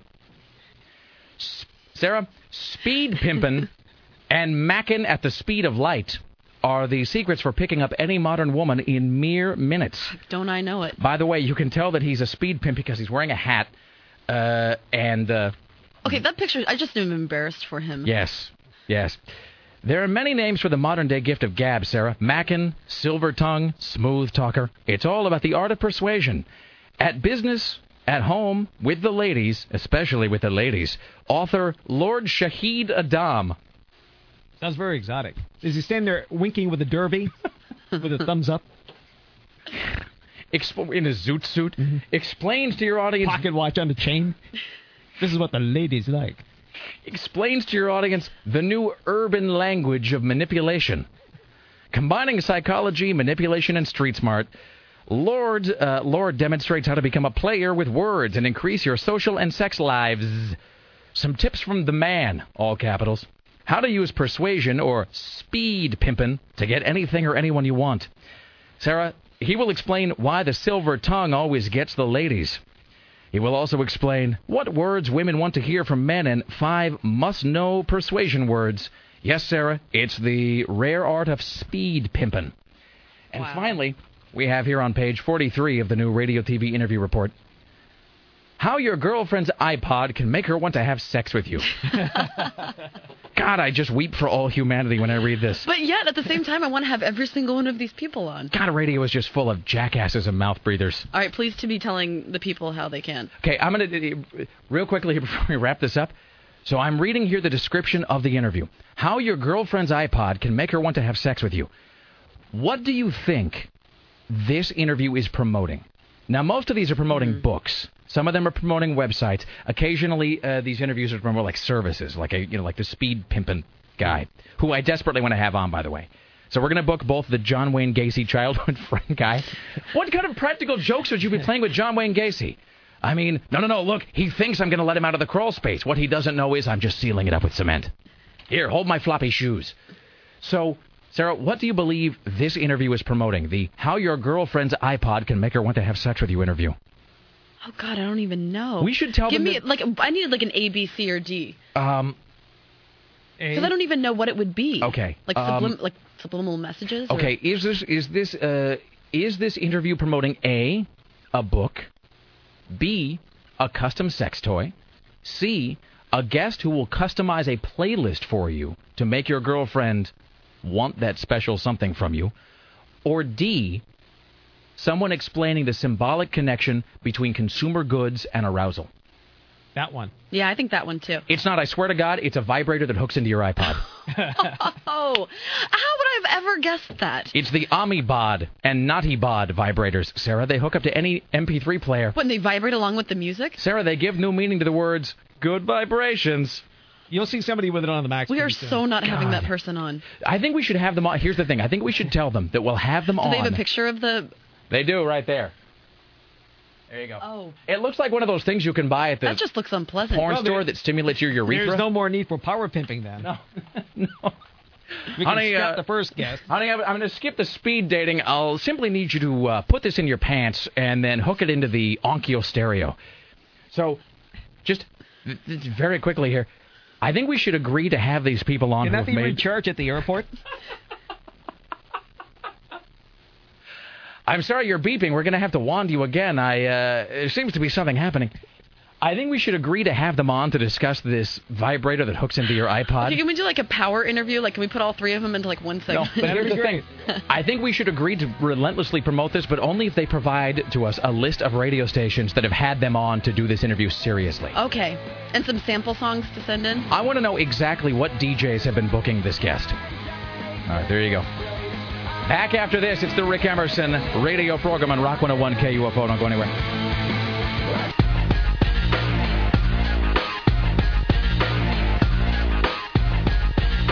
That John Gacy. What a joker. He's a card. That little prankster. He's a bit of a mirth maker, Sarah. Or was. it's the Rick Emerson radio program. It's 503 733 2970. You're listening to Rock 101 KUFO. Oh, by the way, apparently uh, Sally Kellerman is recently most known for being the voice of Hidden Valley Ranch. There you go. Is that a salad dressing? I do. I think it is. I think Or a it's place. I, or both. Or is it that place I think it might be two places. Yeah, the place and the. Is it the place on Arrested Development? No, that's Sudden Valley. Sudden Valley is the place on Arrested Development. But dressing. Yeah, where it sounds like a dressing, but I don't. but I don't want to live there. Yeah. Uh, and this, uh, the the final guest here in the radio TV interview report. Attention, baby boomers! It's never too late to reinvent yourself. It is. Ladies and gentlemen, at the news desk, Tim Riley. In the news with Tim Riley. So now they're saying Chris Brown and Rihanna did not have that lovey-dovey recording session that comes from a noted music producer. Somebody said they made it all up. I thought there was going to be a brand new hit. I guess not. I was looking forward to A it. hit of a different kind.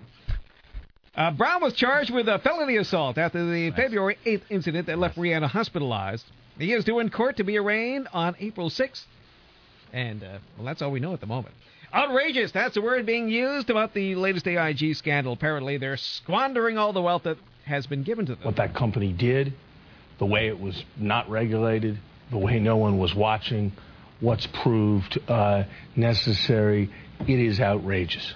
Uh, Barney Frank is mad, too. Who said and at what point we're going to give these bonuses no matter what? And I do think it's inappropriate for those people to stay in power with that company. It's like listening to an angry touche turtle. It is. He's a very, very angry. The AIG intervention really predates the uh, the rescue plan voted by Congress. Uh, the AIG intervention was initiated on its own by the Federal Reserve. They came to us in September of last year and said we're going to give them the 80 billion.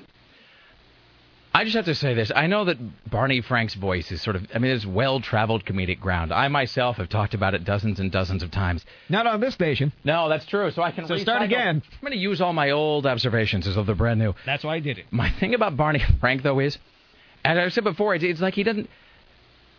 He doesn't even really have any jaw structure. It's just sort of a feeding hole that's in the front of his, it's sort of a, like a like an it's like a pit of sarlacc right in the front of his face, sort of an amorphous, ill-defined sign, kind of kind of drinking and breathing opening, right there in the front. A feeding hole. Ugh. But you realize that he is, uh, I would I would say not an Sounds like somebody from Costco. and I would say he's, you know, he's not an unattractive man, and he's certainly a powerful man. Uh, so you realize that there is somewhere in this world somebody who finds Barney Frank really attractive, which is sort of like the person who finds Don Knotts really attractive. Because then you realize he has a child or had a child. Don Knotts, Don Knotts, I think had numerous children, and I think was was married at least once and maybe twice. It would, and it's like your mind doesn't want to go to this place, but then it does inevitably. If you're me, it's you know, it's sort of like it's like looking underneath the band-aid. You don't want to know what that sort of you know gangrenous uh, wound looks like, but you got to know. So I start to think about what Don Knotts would sound like in some sort of an intimate moment, and then it's just like a lot of sleepless nights for me. And the same thing with Barney Frank. Uh, hello, hi, you're on the Rick Emerson radio program. Sarah Madam is the case, maybe. Hi, good morning. Hello, sir. Hey, I, I need to remind you, uh, you used to talk about John Wayne Gacy's childhood friend. Yes. Um, a couple months ago, Well, that was fantastic. Thanks so much for sharing. I Darn it, I was that. really excited too. I'm like a couple months ago. I like the idea of a John Wayne Gacy call that immediately just goes dead inexplicably halfway through. Here's Tim Riley at the news desk. You wouldn't allow it, even from the grave. Uh, Witch Mountain races to the peak? The family film gives Disney its first number one premiere of the year, bring in $26 million. Anybody go see that over the weekend? No. Witch Mountain? Nope. Okay. Time for Geek Watch. Here's your Geek Watch uh, for uh, Monday on the Rick Emerson radio program. Tolerably slow. In the Quasar Dilemma, remember you used to... Just a television show. That's all, okay? right, but because we were wondering if the quantum flux. Now, just listen on There, there is no quantum flux. There's no auxiliary. There's no goddamn shit. You got it? Energize. Ladies and gentlemen, here's Tim Riley with your Geek Watch. Would you pay $317,000 for the Superman 1938 Action Comics number one? No. Well, the geek did. Paid $317,200 for the book online. Number two. An 81 year old man kills himself with a shot from a suicide robot. I don't believe this either. Francis Tovey, who lived alone in Australia, was found dead in his driveway.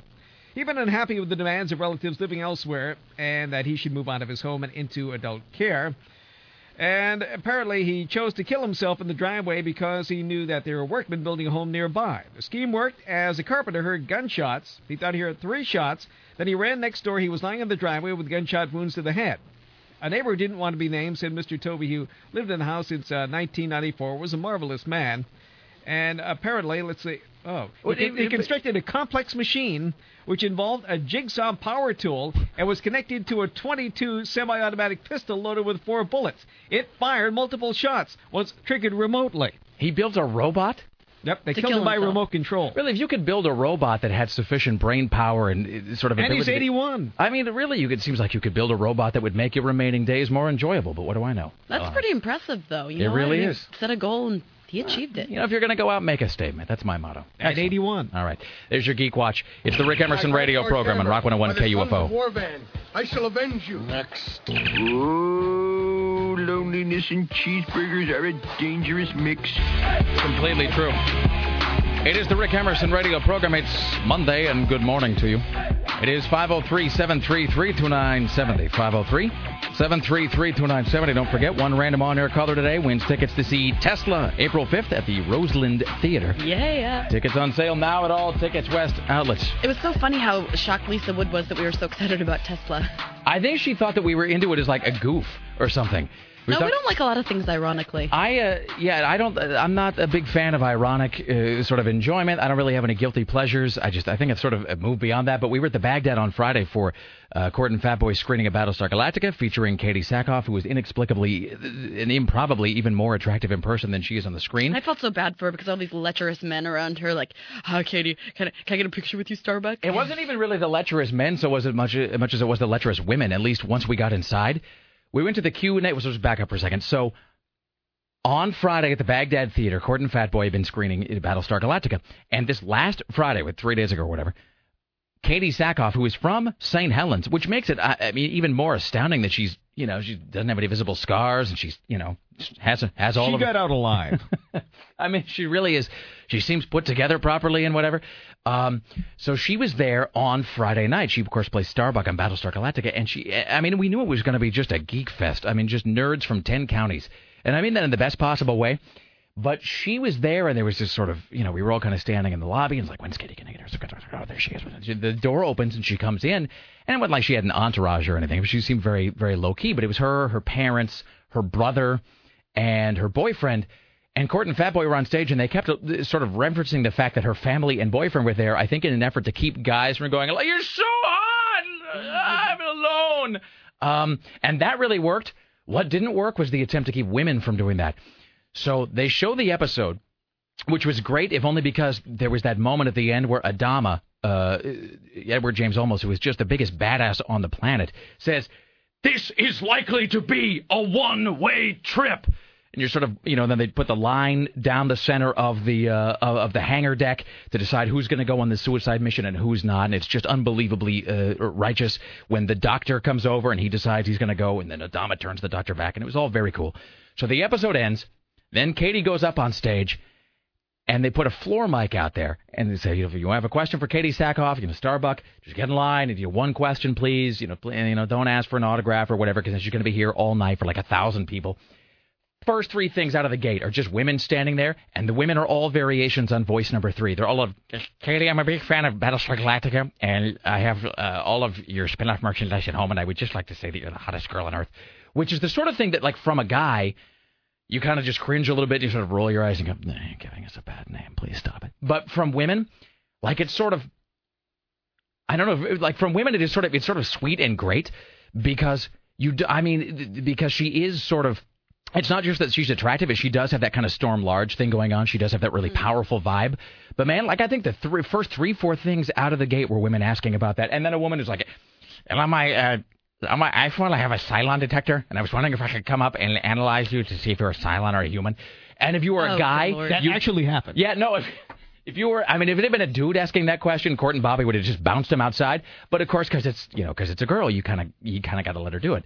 And so there was this great moment where a woman is up there take and you, you, in retrospect it was so clearly just a chance to get Katee Sackhoff's picture right because it's an application on your iPhone so it was so great that there is this photo I think that probably exists of Court and Fat Boy and Katee Sackhoff all kind of crouched and bent over at the front of the stage for a woman to hold up her iPhone and scan Katee Sackhoff's face to see if she is in fact a Cylon it really was just it was just unbelievably great so and what was determined uh, she well, this is, doesn't count as a spoiler, I suppose, because it's just an iPhone application. She is in fact human, Tim Riley. That's what I thought. Just you were suspecting that, just in case you were curious. Uh, we'll check on the headlines with Tim Riley in just one moment. I've been reading this story piecemeal throughout the day, so to speak, because reading the whole thing at once is just too off-putting. This is from MSNBC. This is MSNBC.com, Lexington Park, Maryland. I've been reading this one sentence at a time. Here's the next sentence. You can go back later and put this all together. The man who called 911 about the incident admitted attaching the sex toy to the saw and then using the high powered device on his partner who was a willing participant. There you go. That's uh that's the third of I think five sentences. Tim Riley's working on the following stories at the news desk, ladies and gentlemen. Oregon State Police on the lookout for the driver of a wrecked car who left his injured passenger behind and just thumbed away from the scene and hasn't so been evil. seen since. No, I'll be back. You just stay right there. Don't move. I'm going to go find a fire extinguisher. You stay right there. Don't wriggle around, Bob. That'll just cause spine shards to go everywhere. Steve Martin's going to pay for an off campus production of a play he wrote after La Grande High School banned its performance at their school. Uh, Miss Oregon's dad could be deported as a war criminal. Tyra Banks is concerned about that riot that squished all those models in New York yesterday. Dick Cheney's writing a book. And Barney Frank wants his squandered AIG money back. Of course he does. All right. Tim Riley and the news. Oh, and the New York woman is shot with an arrow. Tim Riley and the news coming up later on. We'll also have today's top five. The top five songs you will always hear on hold while waiting on the phone to speak with your dentist. It's the Rick Emerson radio program on Rock 101 KUFO.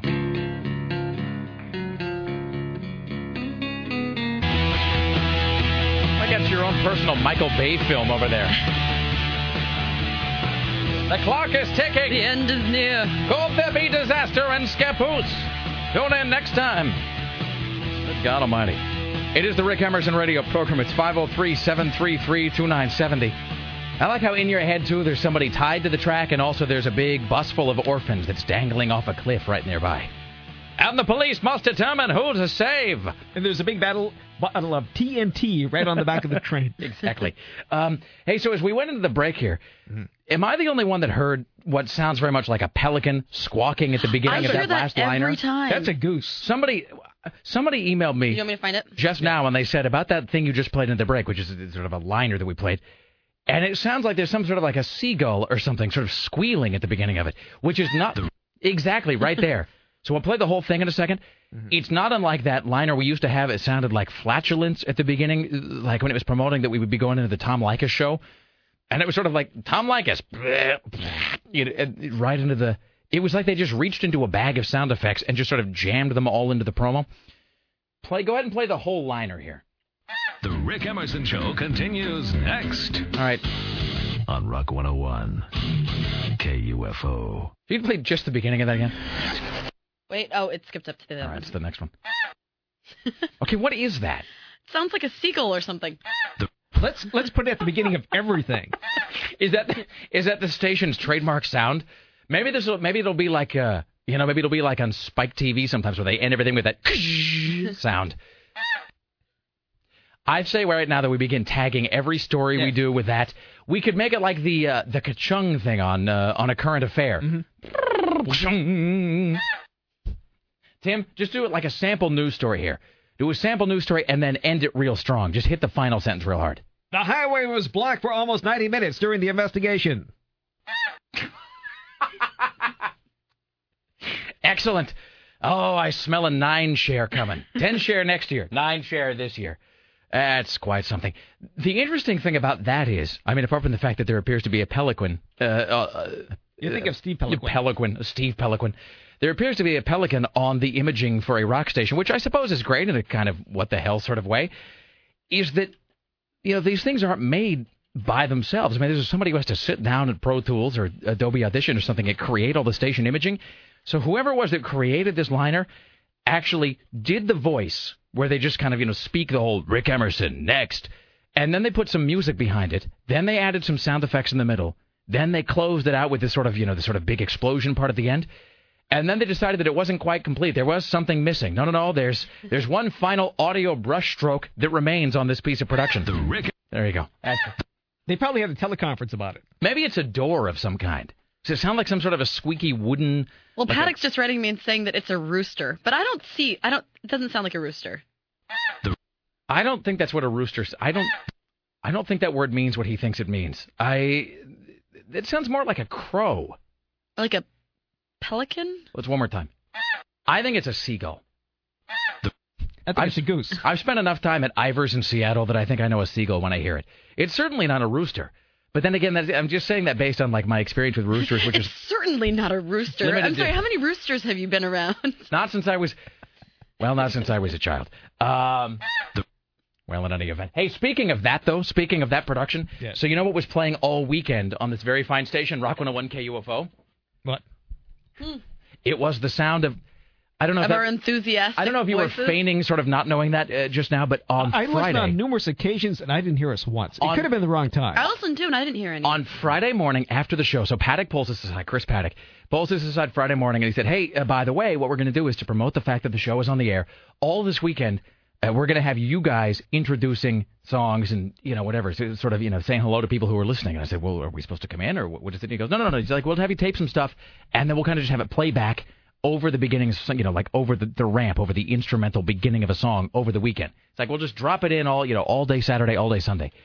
So the three of us all go into a studio Friday morning at about I don't know 10 a.m. or something, and they just After it had been a long two days. With one eye just halfway open. yeah. Please read this copy. It's like and so our good friend Brent Brizendine, who is managing, he's sort of running the board in the other studio. He's engineering this uh, very fine radio program. He kind of hastily writes out some copy, which you know he's sort of trying to trying to write in our voice. I guess he's trying to come up with some stuff that maybe it'll sound natural spoken by us, but that would require us kind of being awake, Awake. or sort of knowing the context. So I'm just going to play a couple of samples here. Oh God. These are I haven't heard any oh, of these. I've had some really bad ones. This is the uh, this is some of the production that was voiced uh, by us on Friday. That play if you were listening to KUFO this past weekend, which you should have been, if you were listening to KUFO, you probably heard some of these liners playing. We'll start with Sarah. Oh God. Let's see here. Am I up over there? Yes. Hey there, I'm Sarah, the producer for the Rick Emerson Show, which is the new morning show on Rock 101 KUFO. Why are you doing this to me? Tune in in the mornings, 5 a.m. to 9 a.m. weekdays for our reverent banter and good humor. That's on Rock 101 KUFO. The best part I is not- sounded. I thought I was all perky. I was so tired. And about halfway through, I think you sort of lost the thread of what you were talking about. And No, I didn't have any copy in front of me because Brennan had written a, a few, like a few of them, and then and I had written a few of them, but then Paddock's like, "We need 20," so I was trying to come up with. yes, you did on the fly. 14 of them. Well done. I did. Yes. Wait. How many did you do? Let's hear another one. Are you an early riser and like a combination of talk and music? Well, tune into the Rick Emerson Show Monday through Friday, 5 a.m. to 9 a.m. on Rock 101 KUFO It's like- for the Rick Emerson Show. It's like you're speaking right to me, Sarah. I hate you. Let's hear one more from Sarah, shall we? I'm just picking these randomly, by the way. I haven't I haven't sort of screened these. You know you're embarrassing. Tune into the Rick Emerson Show on Rock 101 KUFO weekdays for your fix of everything pop culture, 5 a.m. to 9 a.m. on Rock 101 KUFO. I'm never good at recorded stuff. I really feel a connection with you. I dislike you sometimes. Do you want to hear Tim's? Yes. Oh no, they're really bad. All right, let's see. Here are. Uh, I want to hear yours too, Well, jackass. I, I only had three to do, but it took me ten takes for each and every Are you of three? Now, to be fair, mine aren't in this folder. I'm sure they're in the system. So we'll have to find them in the audio vault because I don't have You them in this need folder. equal time. Because I did mine later, like in the afternoon when they had already made a folder You with probably yours. took so- a nap. Well, here's some of Tim's. Ladies and gentlemen, this is uh, these are some of Tim Riley's liners that played over the weekend here on KUFO. Rock 101 KUFO. Tim Riley here, the newsman on the Rick Emerson Show. Catch you Monday morning for our program between 5 and 9 right here on Rock 101 KUFO. See, you're enthusiastic though. You got energy. You're selling it. Tim Riley here, the newsman on the Rick Emerson Show. See you Monday for our program from 5 to 9 in the morning on Rock 101 KUFO. There's one in which you're, you start talking about outer space for some reason. I don't know. Hello, Tim Riley here from the Rick Emerson Show, weekday mornings on Rock 101 KUFO. Have a great weekend. We'll see you here Monday morning. See, there's a, that's where you got that exuberant news guy thing. I, I going. think these have been gathered together. Tim Riley edited here, together. newsman on the Rick Emerson Show, mornings here on Rock 101 KUFO. Tune in for your not average news in the mornings, weekdays, right? Hello, Tim Riley here, the newsman on the Rick Emerson Show on Rock 101 KUFO weekdays for relevant banter and good music. Tune in. won't for strange editing and dropped syllables. for a bizarre speaking style that seems to come out of Thank nowhere and goodness for Pro vanish. Tools. For relevant banter? Did I say that? Irreverent banter, I think you said. Irrelevant banter. Irrelevant Let's banter. listen one more time. I'm pretty sure you said relevant banter, but it's hard to tell because then it was like big chunks of the sentence were missing. Hold on. Let's listen again. Hello, Tim Riley here, the newsman on the Rick Emerson Show on Rock 101 KUFO weekdays for relevant banter and good music. Tune in, won't you? For strange editing and I can't believe that you're throwing Tim and I under Oddly the bus like this. I constructed just find it very strange that you're in here all weekend long working on stuff. Yet you didn't put in one of your liners into the folder. Uh, they're all in the system. I want to I'm hear sure some, they're there. But but you had you got to go home and take a nap. yeah, that's true. I came back refreshed. We were delirious. All right. Tune in to the Rick Emerson Show on Rock 101 KUFO weekdays for your fix of everything pop culture. 5 to 9. Hello, Tim Riley, newsman for the Rick Emerson Show here. Tune in Monday morning at 5 a.m. and listen to the Rick Emerson Show right here on Rock 101 Do you remember cutting one that uh, that talks about the signal going into outer space? Yes. Barely. Hey, newsman Tim Riley here, asking you to tune into my news I on couldn't remember what I was KUFO's asking new people to morning do. show, The Rick Emerson Show. If not, you will be in the dark about the world around you, and you'll be marked for it. You'll be marked for it? You'll be marked for it. That's it. like four splices in a row. What do you mean you'll be marked for it? I don't know. Is that like, uh, I- I read like in the whatever's in Scarlet Letter? You'll be Hester Prynne. Listen to The Rick Emerson Show, It'll be mornings great. on Rock 101 KUFO. Hey, Portland, and those listening from distant planets, picking up these airwaves from what science has determined so drunk. the future. Listen in to the Rick Emerson Okay, Show. wait, hold on a second. These Hold on. airwaves. There is all kinds of delivery going on in this thing. Hold on. This is the, you I'm, are I'm really pushing it. okay. Listen, this is like a full-on Ed Wood production here. Well, you know, I realized at that moment I have to drive home after this. Okay, now listen to your you're getting all Criswell Uh-huh. in this. This sounds exactly like the guy doing the, um, you know, the future, which is where we will spend the rest of our lives thing in Plan 9 from Outer Space. Uh-huh. Okay, listen to this phrasing that I'm you used. I'm glad use. I didn't hear these. Hey, on the air. Portland, and those listening from distant planets, picking up these airwaves from what science has determined the future. Listen in to the Rick Emerson Show, mornings 5 to 9 on Rock 101 KUFO. Hey, listen to what I found. Greetings, citizens of Portland, Oregon, of planet Earth, and to the galaxy beyond. This is Rick Emerson, host of The Rick Emerson Show, inviting you, encouraging you, nay, beseeching you to listen Monday morning, 5 a.m. to 9 a.m. Do it hmm. on Rock 101, KUFO. Mine are full like of some- life. someone- Greetings, citizens of Portland, Whoa, Oregon. it just keeps on going. All right. Sounds like someone had the opportunity to go home and take a nap. Yeah, it sounds they like could be at somebody their should not be kicking his fellow coworkers while they're down. I didn't make any criticisms, by the way. I'm just later in the afternoon, I am several playing these hours after the program. Sons of bitches. Hi, this is Rick Emerson. I am the host of the Rick Emerson radio program, which is fortunate because it's named after me. And I was allowed to go home and take a break. That was a terrible Mel Brooks style joke. More of my humor in that vein. Monday morning, 5 a.m. to 9 a.m. right here on Rock 101 KUFO. By the way, you bastards, I'm playing these without comment. Mm-hmm. I just said that this sounds a little Criswell. Let me just play this one more time over here. This. Hey, Portland, and those listening from distant planets, picking up these airwaves from what science has determined, the future. Listen in to the Rick Emerson Show mornings 5 to 9 on Rock 101 Who is- KUFO. to whom is that? Is that? I don't know. Somebody wrote it, handed it to me, and asked me to read it. I didn't question what it meant. Nor did I care. you're all the there ro- are words on a piece of paper, and the, and the needle is moving when I'm speaking. That's all I'm I asked like, to do. I like how you're all the Ron Burgundy and whatnot, where you just shove it in front of you. uh, Whatever. Let me just read this so I can go home. you don't know how desperate we were to go home. Basically, All we were- basically, that's what I was. I haven't even gotten to thinking. Richie's, by the way. You haven't even heard Richie, who cut more than anybody. He's Richie, like- Richie got like 50 of them. It's like I'm one page away from going home and taking a nap, not more. That's fantastic. Oh, all right. It is the Rick Emerson uh, radio program. It's 503 733 2970. Did we actually do a whole segment on this? Yes. All right, fine. It- you know why, Tim? It was it was for those people listening on other planets in what science determines the future. Good God Almighty! I've got 75 liners to record the morning, Bella. Jesus God Almighty! It's the Rick Emerson Show on Rock 101 KUFO.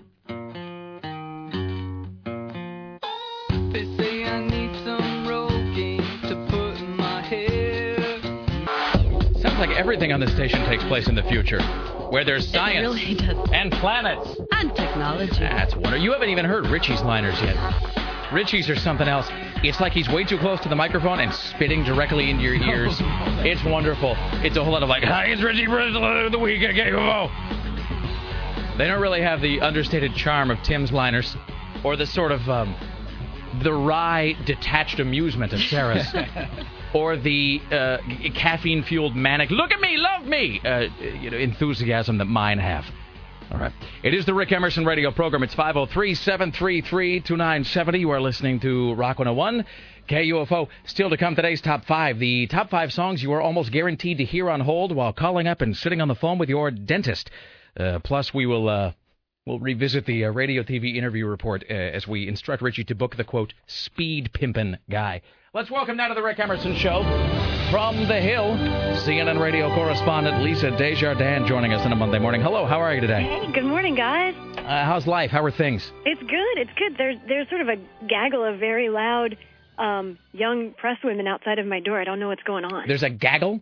Yeah, they're they're very high pitched, and I I closed the door just as we were coming on air, and then they just got really all high pitched, and I don't know what's going on. It probably means there's a senator around somewhere. Hey, speaking of, maybe it's Barney Frank. Uh, speaking of gaggle, I was thinking uh, over the weekend, you know what we ought to start using as a unit of measurement for other things is the ream.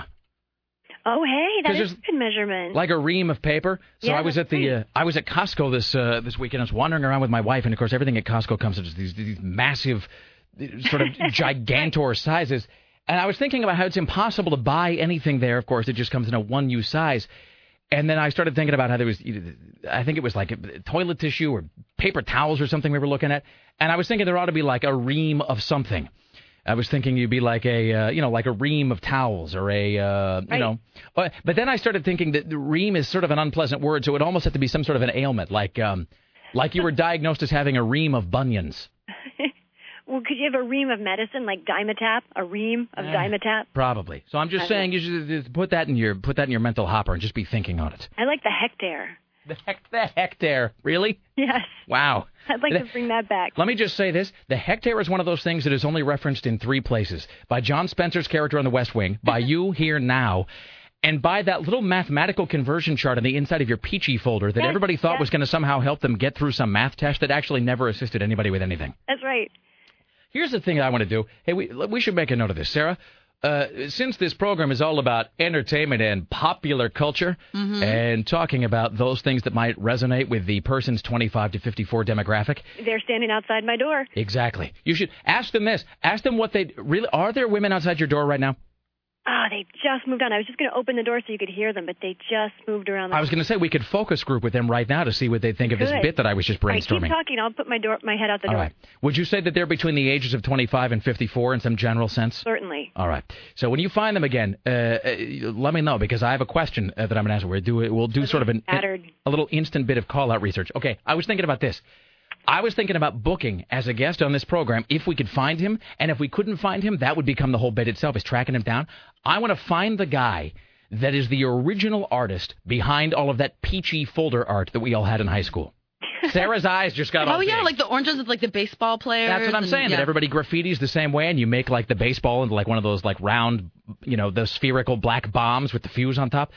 I want to find the guy because that's one of the most widely viewed pieces of art in all of Western society. I would think. it might be. if you're between the ages of, I would say, 25 and maybe 45, you know that Pee-Chee folder art. Tim, did they have that in New England?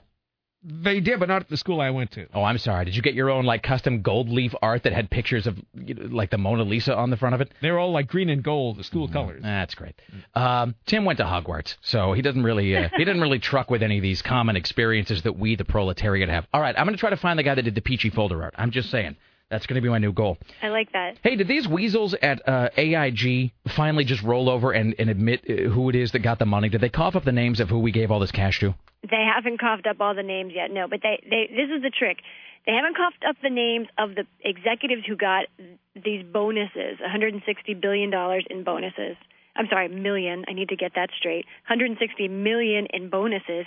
Easy to confuse because they got 170 billion in taxpayer money. So um, they haven't said who got all that money in bonuses, and that was just in the last uh, two months or so. But they have said where they spent essentially uh, all that taxpayer money. And a lot of it went to, no big surprise, um, their creditors, to other banks that they owed money to, to pension funds, those kinds of things. They've laid out uh, what they've done with the biggest chunk of that cash, and then obviously they've just they're still spending some of it. I got a question. Uh, two things. One, why can't we just tell uh, all these jackasses that they're not going to get any more money until they tell us where the last batch went? I mean, that seems like the Yeah. easiest leverage, right? That seems like the simplest solution. We say, look, until you tell us where you spent the last 700 billion, and he could actually hold up like a big cardboard check, like Ed McMahon style, where he's like, I got it right here. All I need to do is sign it and hand it over as soon as you tell me where you put the last 700 billion. It's right, and then just dangle it right in front of him. You. Right. I mean, to some degree, maybe you guys should get an addiction counselor on because I feel like this is total addict behavior, and we're just like, okay, We're enablers, you Lisa. need some more money, sure. We You know, have a, and- uh, and I feel like you you've got it when you've got an addict, when you've got someone that has. Cause my dad's an addiction counselor. You know, you you, you have got to do a lot of the, a lot more thinking than you would than for other people, someone who's actively engaged in an addiction. And I think that's what's happened with these banks because they're not obviously thinking very well or they haven't been. And yeah, the problem is that once we started giving money to AIG, and remember, AIG was the first big bailout, and that's when everything started tanking because everyone was like, oh, crap. It's really bad. that was the actual that was the actual socioeconomic assessment of it actually. I think I saw Alan Greenspan actually using just that phrase uh, on his recent dissertation about this economy, the oh crap uh, analysis. That's right. That that's pro- that might be how it'll be remembered. By the way, my wife was proudly waving around a thing she got in the mail the other day, noting that she, in fact, is still invested in AIG. So she's looking forward to even more money being handed out from the uh, from the federal trough. No, listen. All of my father's, who's 77, all of his retirement money is with AIG. All of it. Yeah. Well, my wife is also Everything he depends on. My wife is also a a registered member of MoveOn.org and also is invested in Halliburton stock. So she's a she's a study in contrast. My wife. Hey, wow, she is. Yeah, she's really. before we before we go here, I'm going to play you a little sound. Sarah, do we have that potted up? Mm-hmm. I'm going to play you what sounds to me very much like a seagull, and I want you to tell me what sort of bird you think this might be. Lisa, are you ready? Okay. All right, it's real. There you go. It's real quick. I'll, I'm sorry. I'll back off the mic here. Can you hear that? oh, that? wow. Any you hear- idea? Can you actually hear that? Yeah, I, I actually did hear it. Good call, Sarah. Well, one more time. I did hear it. Um, yeah, I don't know. I guess. uh Yeah, it does sound like a seagull. They've It's like a small, uh, that's smaller though. There's a piece of production that we we play here into a break, and it's one of those, you know, like now more of the Rick Emerson show, or coming up next, or stay tuned, or one of those things. But at the beginning of it, for reasons that I would say are at best ill-defined, there does appear to be the sound of some sort of like a squawking pelican. let's, we'll, let's put we'll play the we'll play the first like three or four seconds so you can hear the context of it. The Rick Emerson Show continues. I mean, it's sort of great for the same reason that it's perplexing. It just doesn't make any sense. It's close to rubber chicken. Yeah, I guess I. It's a little close to that. Oh, there you Well, go. you know, if you, if anyone out there, and maybe someone will do this, isolates the intro to the Situation Room on CNN. Mm-hmm. If you listen closely, I can't remember which part it hits in. There is actually a sound that I am almost positive is a toilet flushing. If you listen closely, it really sounds like this at one point. It's kind of one of those whoosh, you know, kind of things, but it doesn't sound like a whoosh. It sounds like Part of their edgy new lineup. there's water and some somebody, Just yeah. angling to get that Adult Swim audience over there. maybe maybe right, so. Maybe so. Maybe it was just a sound guy that was like, "All right, this is my fingerprint." Seriously. All right. I'm doing right here. But no, here's the deal with AIG: is there's actually going to be a hearing on. Of course, there's going to be a hearing. If it's something that makes the newspapers and that we're talking about on radio, Congress will have a hearing. Not that they decided to avoid the problem to begin with. Instead, they have a hearing afterward. But there will be a hearing on Wednesday uh, with the head of AIG, and you can bet that this will come up. Also, in about an hour, President Obama will be speaking, and we understand at the top of his remarks, uh, he may talk about this AIG situation. I think a lot of your listeners know AIG says that they signed contracts uh, more than a year ago with these executives and had to pay out these bonuses. But you know, everyone's shaking their heads and saying, "Give me a break." Seriously, get me a big, get me a stick. Get me a stick and an executive right here in the same room. Just, I want to leave you with this thought, Lisa, one more time. It just, uh, the thought I will leave you with is this. There we go. All right. Thank you, Lisa. Okay, thanks, Uh, guys. Lisa Desjardins, ladies and gentlemen. Fantastic. All right. Did I mention that Richie himself uh, cut a bunch of these liners? The uh, Pleased to be playing one. All right, hold on. Let's see. What are they? Emerson teases. All right. Let me just. Uh, Hey, Oh, Tim. Riley here No. from the Rick Emerson Doesn't Show. sound like Listen in all next week to the show, and you may win stuff. What stuff? Stuff you obviously want. The Rick Emerson Show, weekday mornings, Way 5 to it up. 9 on Rock 101 KUFO. Obviously. well, there's only one more of Tim, so I'll just. Tune in next week to the Rick Emerson Show and learn things you never thought you wanted to know. And will be unable to forget. The Rick Emerson Show, every weekday morning from 5 a.m. to 9 a.m. on Rock 101 I think it's the KUFO. phrasing that is so great here. It's the sort of peculiar meter you're using. It's it, it's sort of like um, it's sort of I'm like trying to put the con- consonants together, and I'm falling asleep as I'm standing here. So so there's Tim's, and then I'll just do for for- just for a point of comparison. Here's one more of Sarah's. Hey, Sarah here from the Rick Emerson Show. Listen all next week to the show and you may win stuff. What stuff? Stuff you obviously want. The Rick Emerson Show, weekday mornings 5 to 9 on Rock 101 KUFO. It's like a that battling one sound- I audition. sounded perky. No, you did. Okay, no, you sounded bright-eyed and bushy-tailed. Oh, man, I was Now- dying inside. Here's Richie and his rather um his rather Brusque. odd way of delivering things, which Richie's voice is sort of like a wet cheese grater, just sort of like into the mic. Wake up! Yes, the Rick Emerson Show is waking you up 5 a.m. to 9 a.m. right here on Rock 101 KUFO. Yeah, Like Danny Bonaduce. seriously, that's what I thought. Listen this week, we got tons of prizes to give away. I don't know what we're giving away yet, so basically just tune in to the Rick Emerson Show 5 a.m. on Rock 101 KUFO. I so desperately want to send this to a consultant. One more, and then we'll. uh Hello, this is Richie, the intrepid PA on the Rick Emerson Show. Check out our new and improved morning show right here, 5 a.m. weekdays. Yes, 5 to 9, right here, Rock 101 KFO. For more information, go to KUFO. He, he left out a call letter. Did he, He called- did he say KFO? He said KUO. Really? Hello, I hope so. this is Richie, the intrepid PA on I the hope so desperately Emerson that he Show. did that. Check out our new Did you say on and Rick Emerson Show? Morning Yes. show right here, 5 a.m. weekdays. Yes, 5 to 9, right here, Rock 101 KFO. For more information, go to KUFO.com. By the way, I'd like to now address the many thousands of people that have tuned in because they heard Richie Bristol giving them such crystal clear instructions on how to find our show. Hey, how's it going? Yeah, it's the Rick Emerson Show, Rock 101 KUFO.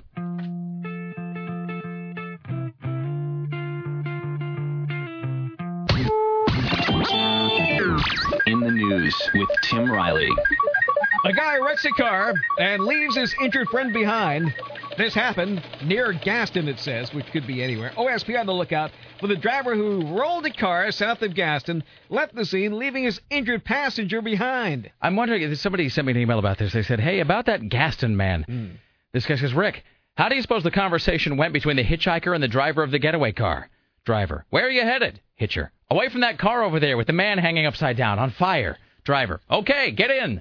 I mean, it does. The I driver think- gets out of the wrecked car, starts walking north, and was last seen getting into a white car and leaving the scene forever. It does sort of prompt more questions than it really resolves, which I guess is part of life's eternal mystery and parade of uh, parade of humanity. Okay. So the unwanted friend was uh, eventually life-flighted into Emanuel. Uh, And they say alcohol and speed could be contributing factors to this. That's great. Oh, by the way, Don Imus has prostate cancer. He's 68.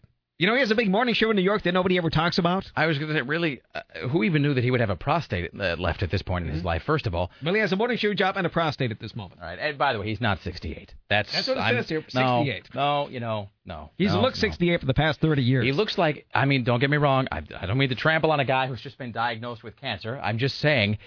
If you, I'm just saying, if you look at Don Imus and then if you look at Minnie Pearl and some of the later stages of her existence, there's not a whole lot of difference there. It basically, they both look like that Grateful Dead skeleton with the big, with the big like like the big like rose petal uh, the, the hair or whatever with the crown. They both kind of look that. Just that one of them was strapped into a microphone, uh, you know, in New York for for like 50 years. So, all right. So Jessica Simpson opens up for Rascal Flatts at Irvine over the weekend, and she managed to forget the lyrics of not one but two songs, and was booed during both. Uh, Simpson concluded her set by saying, "I still can't believe I'm here." Get in line, sister. All right. To New York we go. A shot of fame turned into a nightmare as several thousand women were squished over the weekend. This happened during the audition for America's Next Top Model. The melee occurred when a car pulled up with smoke pouring out of the engine and somebody yelled, It's a bomb! Sending hundreds scrambling for safety. I'm sorry, is Tim's computer up over there? All right, let's see. Several, uh, several hundred were screaming for safety. Ah. Oh, come on. I'm trying to approximate the Because we sound of tested it during the several hundred commercial. screaming for Well, safety. They were running around the corner. Um, people were dropping their chairs, their blankets, um, pushing, cursing. It was just really crazy pandemonium, actually. All in a day's amusement in New York City, Tim. And Tyra said she's concerned, Yeah. but little else. Well, you know, I, I haven't, and I, I don't think we've heard anything about how the one at Jantzen Beach went. I mean, I guess it must have. It probably nothing nearly as lively as this. Uh, but the CW was out I guess there. Nick Miles was hosting that one. Yes, he was. Uh, I like that guy. Yeah, he's, uh, and I know that they had that whole thing this year where they all had to be, you know, kind of. I guess they're trying to keep, keep the Amazon women out under the theory that I don't even know what the theory is. Is the theory that it's just like blows the curve if you get a bunch of really tall women in there? Nobody under five foot seven. I mean, what, that's That just, seems really weird. but it's just stupid when it, when you think about it that they would have this. Well, everybody's downsizing these days. I suppose it's gonna be nice. I mean, nothing but little people. They had to do America's Next Little Model. And oh, you know that's being filmed right now. Totally just, and it would be like the Little People uh, Big World, but like Little People Big Contract, and it would just, uh, you know, and then it would uh, Little People Big Dress or something, and then it would just be Little People as models. Because the whole fixation on really tall women as models is sort of stupid anyway, because nobody ever sees them in person. You only ever see them in a magazine. Who the hell knows how tall they are in a magazine? I mean, I just sort of put that together in my head right now, but why are they so fixated on models being like 100 feet high? Like on the television, and no one has any. I mean, you, you look at those, uh, you know, like the Tom Cruise, Al Pacino guys, who are, you know, they're small men. Uh, the same with uh, Scott Wolf. Same with uh, uh, Dustin Hoffman. He's a small man. So if they can be small and be successful, because nobody really sees them on the screen next to anybody in any sort of comparative sense, why do models have to be really tall? I think this is a fiction we can unravel right now. Here's uh, Tim Riley. Another victim of violence in New York. A New York woman is shot by an arrow. We came from church. We don't understand why something like this would happen. I was in disbelief. I was in the back of the car crying, so um, it's horrible what happened to her. Why should somebody be shot with an arrow? She's a person that goes to church all the time. She's very spiritual. And she didn't understand because she said, Why would somebody shoot me with an arrow? And here's the thing: I shouldn't laugh at that because I guess it is. But you know it's funny. But I do, She Tim. seems like God puts an invisible force shield around her. Well, that's I go other- to church. I cannot be shot with arrow. Seriously, having faith is always a guarantee that nothing bad will happen to you. Um, the, I guess my thing is, her question of why would I be shot with an arrow? I'm sort of trying Why to par- indeed? I'm trying to parse the sentence in my head to see if I can break it down into further components, but you really can't because I that really is the question. I mean, there really is no way to gild that lily. That's just what the inquiry is. My thing is not why. My thing is how. If you are in the back of a car, I mean, what is this like an arrow? Is it like the arrow fired uh, fired by by John you know John Wilkes Booth uh, by Lee Harvey Oswald? I mean, it almost seems like it has to be one of those like magic arrows, right? That it comes like it bounces off the governor's wrist or something and then hits you in the chest. If you're in the back of a car, unless you are in fact in the back of a convertible, how does the arrow get into the car to pierce your thorax pretty anyway? precise. See what I'm saying? Like it's almost impressive. Whoever did that. Maybe she's in the back of a Lincoln tar- uh, town car without the top on it. See, that's you know. So like, yeah, I just picture her next to you know somebody in a pillbox hat or whatever. Grassy knoll and the comedian, the comedian is uh, hunched over with a bow and arrow and a quiver off, you know, right, right off, right off camera. All right. Why would somebody shoot me with an arrow? Why? Indeed. Still to come, Why? Today's top five. Uh, the top five songs you are undoubtedly going to hear on hold the next time you are calling your dentist. We'll also have more news with Tim Riley. It's the Rick Emerson Show on Rock 101 KUFO.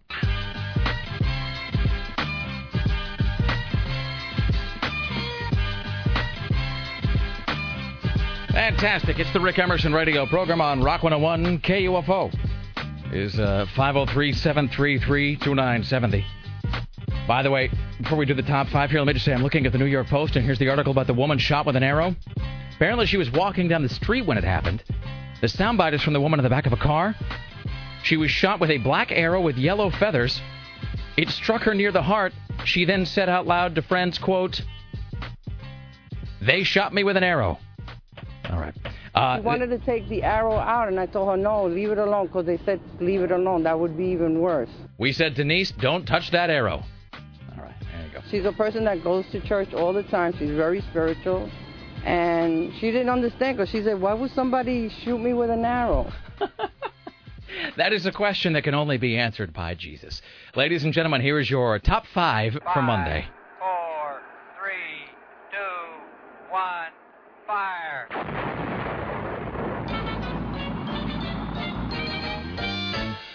Counting is wonderful. Counting is. Do you suppose we'll ever get an answer to that question? And if so, will it be satisfying? I'm speaking just as myself here. I don't claim that I'm representing anybody else. I hope that we never find out. I hope the provenance of the arrow remains a mystery. It'll go into the cold case files. Bill Kurtis will be talking about it. She thought it was just another day in the Bronx. Ladies and gentlemen, here is Tim Riley with today's top five. And there are a few certainties in this life, but in addition to death and taxes, you can be assured of one thing hearing one of the following musical compositions while waiting to speak to truly unhelpful operators.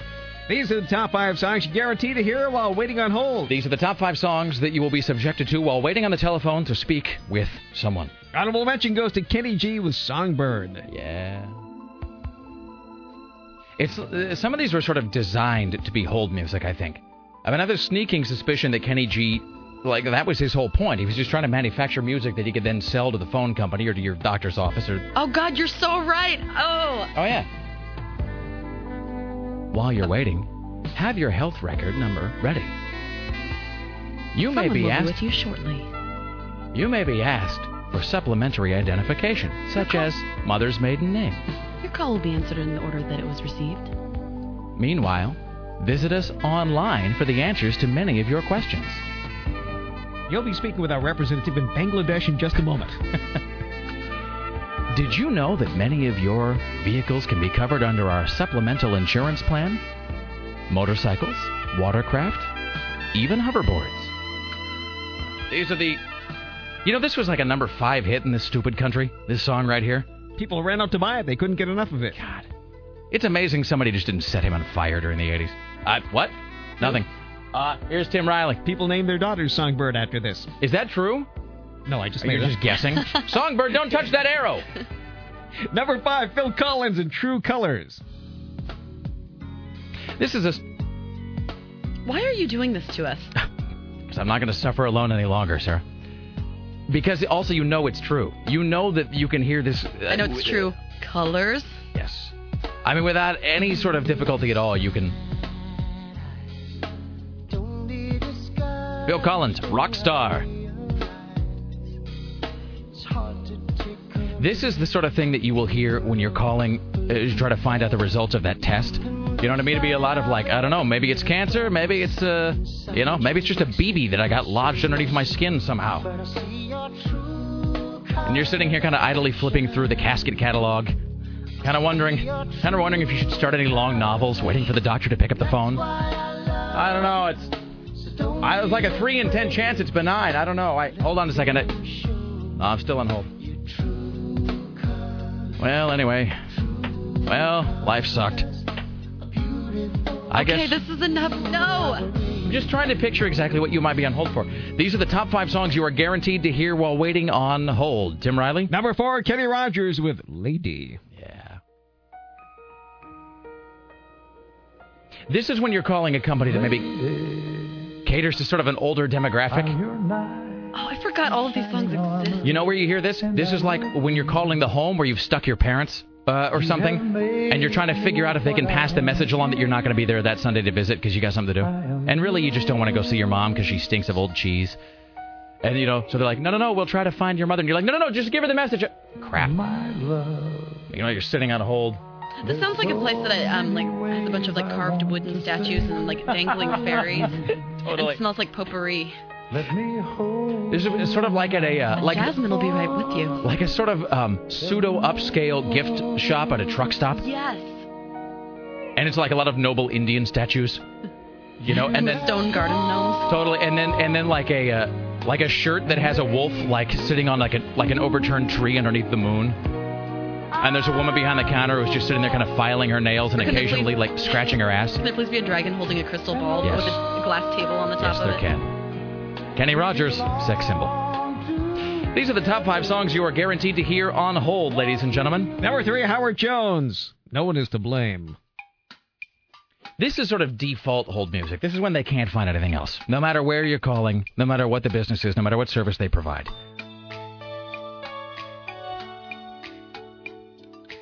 Your call will be taken in the order it was received. Please listen carefully to our menu options as they have recently changed. For directory, press 1. To enter your account information using your telephone keypad, press 2. To hear this menu again, press 3. And that's really like 0. 0 is not a valid menu option. For company directory, press 1. Yes, you're back at the beginning. Representative. Do not attempt to break away from the phone tree, Sarah. You must listen to this menu all the way through, repeatedly, many times, as you squeeze the phone tighter and tighter. I've never known who sang this song. It is It's awful. Howard Jones. Oh. Yeah. And it's like I think this music is sort of designed to sap your your willpower as you're on hold. So when you finally get the customer service representative, you don't like have any energy left to yell or to demand that they fix their you know like whatever problem it is that they've caused. Why did we all decide that this music was good and that we should make it you know popular? I do. You know that I have a secret love for soft rock, but not this kind of This is too soft. No. All right, these are the top five songs you are guaranteed to hear while waiting on hold. Number two, Bette Midler, The Wind Beneath My Wings. Yeah. I do love this song. This is what you hear when you're calling a company that knows that they probably irritate you and that you were uh, sort of resent having to contact them in the first place. So they tug at the heartstrings a little. Totally. So they put this on hold so you can think at least you're not dying. Oh, this song just reminds me of funerals because both my yeah both my grandparents are this was their song and they were Really? both very hmm That's interesting. yeah so both at, my grandmother's funeral and my grandfather's funeral this was like sung you know, by some See? person it's all like ah. So when they, when the bank makes some sort of mistake and they inadvertently delete half your savings and you call up all angry about it, you hear this on hold and you're like, "You sons of bitches!" I... why did her best friend have to die oh, this mortal coil is so fragile. I did. Uh, is this playing at the right speed? it's not the remix Well, let's crank back a notch to make it seem Wow. longer. This is like having uh, like warm melted butter poured into my ears. It's like if I close my eyes, I can see just waterfalls of warm maple syrup slowly, uh, like filling my head. Okay, I can't take it anymore. These are the top five songs you're guaranteed to hear while waiting on hold. Tim Riley? Number one, George Michael with a Careless Whisper. This is the worst song ever recorded. This isn't the version we play here, though. Oh. And I'm sorry to offend George. Look, I love George Michael. I really do. I love George Michael. I love Wham. The song sucks. There's nothing good about this song. This is the whitest, lamest attempt. It's got that white man saxophone, too, which you also, is like sort of a Glenn Frey kind of a thing. Somebody ought to make a master mix of just all the lame white man saxophone songs. Be like this and You Belong to the City. That's right, I hit the post. You hit the post. Bitches. Yeah. I was waiting for Well, you that's to do something that to too. brag about. That's how I roll. Okay, we have to play something else. I cannot listen to this anymore. But Sarah, this Making is me feel dirty. Sarah, this is uh I'm sure the song tests really well. Sure, if we were to do some sort of a call out hook test with this right now, it'd be off the charts. All right. Well, I can find something. All right. Uh, the Rick Emerson Show will continue uh, around the corner. We have more news from Tim Riley on the way. And don't forget, coming up at 9 o'clock following the Rick Emerson Show, it is Smells Like the 90s at 9, a solid hour of rock from the 90s featuring everything from A for Alice to Z for Zombie. That is hosted by Buzz today, 9 o'clock. Following this, the Rick Emerson Show on Rock 101 KUFO. Cleansing the palate. Fantastic. That's wonderful.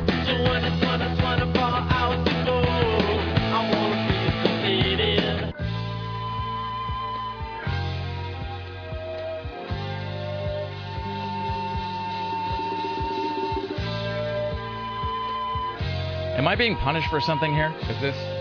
Can't believe you forgot this one. Oh, from the on hold songs? This is like the ultimate on hold song. Tim, can you hit the post here? No, it's too late in the program for it. Oh, come on, it's Rock 101. You gotta come here around KUFO. 5 o'clock. Well, let's pretend that worked. That was flawless It, again. it, it, it worked for both of us. Don't touch that arrow. It is the Rick Emerson radio program. It's Rock 101 KUFO. Can't you tell? It's 503 733 2970. Join us tomorrow when our guests will include Katie Darrell from TMZ.com and from the San Diego Zoo, Joan Embery. I am Rick Emerson alongside Sarah X. Dillon, Tim Riley. I don't think we did our actual introductions this morning, and I'm not going to do it again now because we can't get into a thing where I take the beginning of the show and keep sticking it at the back. We'll we'll get our groove. I'm just saying, you know what I did this morning? I can actually can. Uh, I'll get. What a terrible song. This may, in fact, be the worst thing ever recorded that's not a Steely Dan song. I mean, Steely Dan is sort of like that jersey's hanging in the rafters. Steely Dan. I mean, Steely Dan is actually the worst noise of any kind uh, at all that has ever existed. I remember having to play this three times per show. Baker Street. Yes. Just every time, just Ugh. closer to a nervous collapse. Sitting there weeping into your coffee at 3 a.m., wondering why you picked radio. Maybe of, I'll accidentally bulk this cart. I didn't do it though. I don't know. To my uh, credit. I don't know what happened. It was just a swish, swish, swish noise on the cart when I play it back. It's very confusing, Bob. Uh, I meant to ruin my watch. I was trying to bulk all my Visa cards. Good God Almighty. Uh, just real quickly, though. I should say that I did this stupid thing very early this morning, and by early I mean like 4:30 before we came on the air, because we used to do a midday show and now we're doing a morning show, and I was trying to sort of adjust my caffeine intake schedule accordingly, and I kind of postponed having my coffee this morning. So I think in the early part of today's show, that's why I was sort of struggling, and it wasn't really making a whole lot of sense.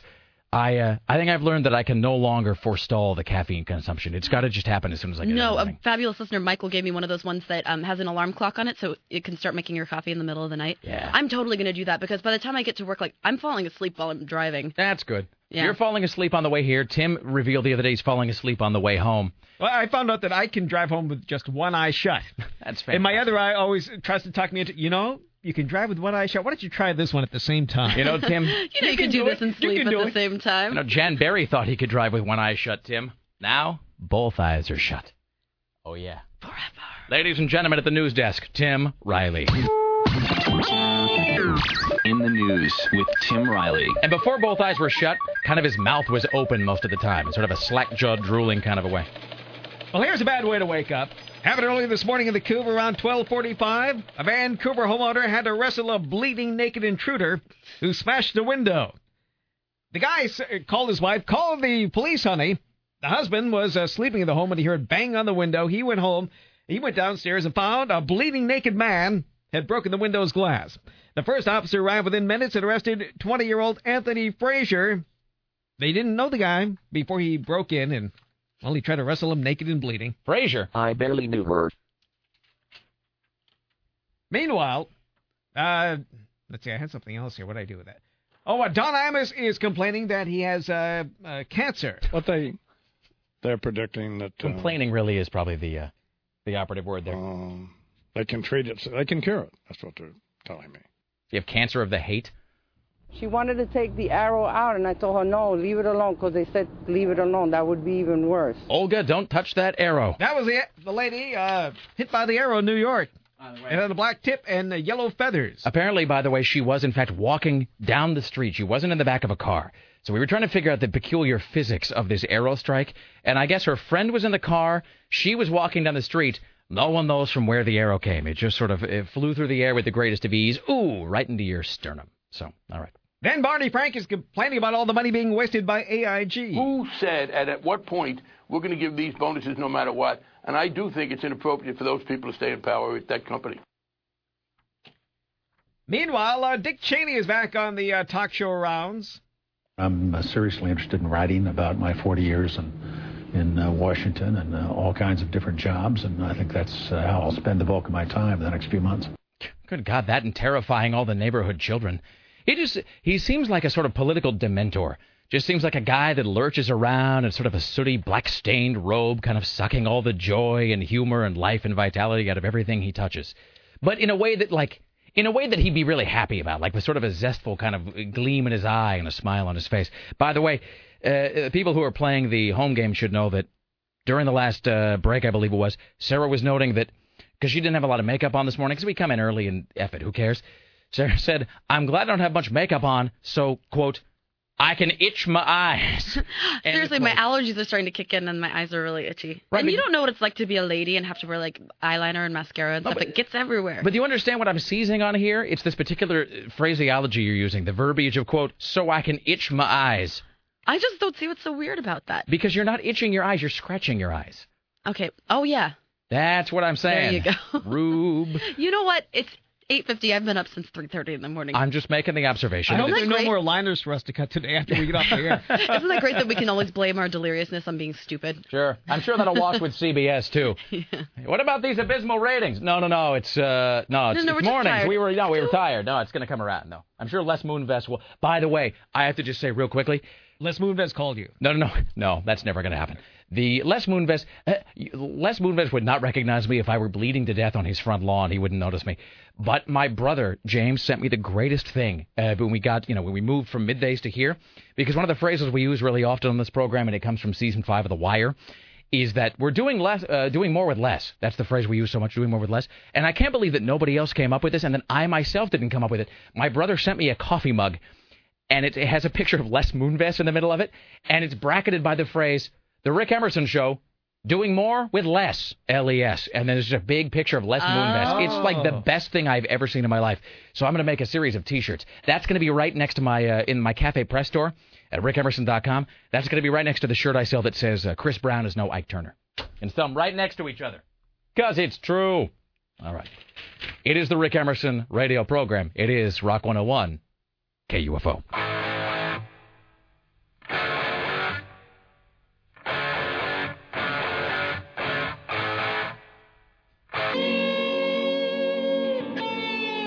Enter the saddest part of the broadcasting day, the final segment of the Rick Emerson Radio Extravaganza here on Rock 101, KUFO. Don't forget, coming up at 9, following the Rick Emerson Show, is a solid hour of rock from the 90s. Yes, it smells like the 90s at 9, featuring everything from Alice in Chains to Zombie. And I'm looking at the list right now. I can see what's coming up in the log. It's really good. And they're going to play Under My Skin by Dandelion.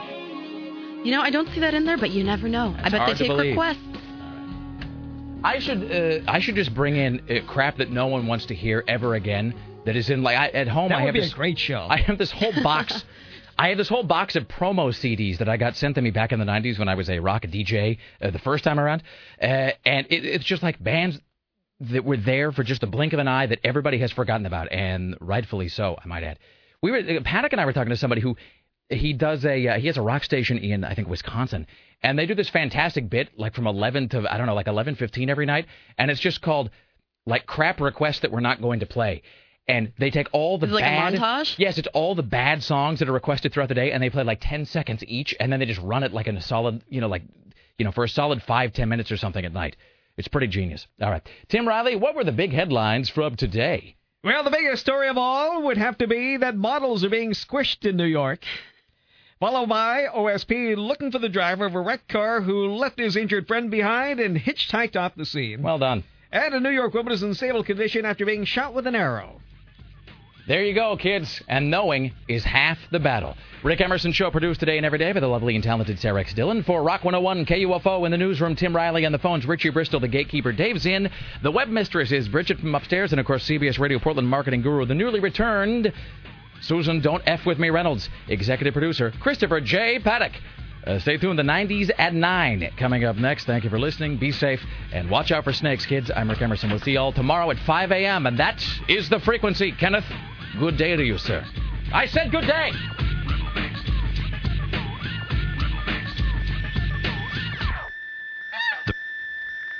Listen to The Rick Emerson Show, mornings on Rock 101 KUFO.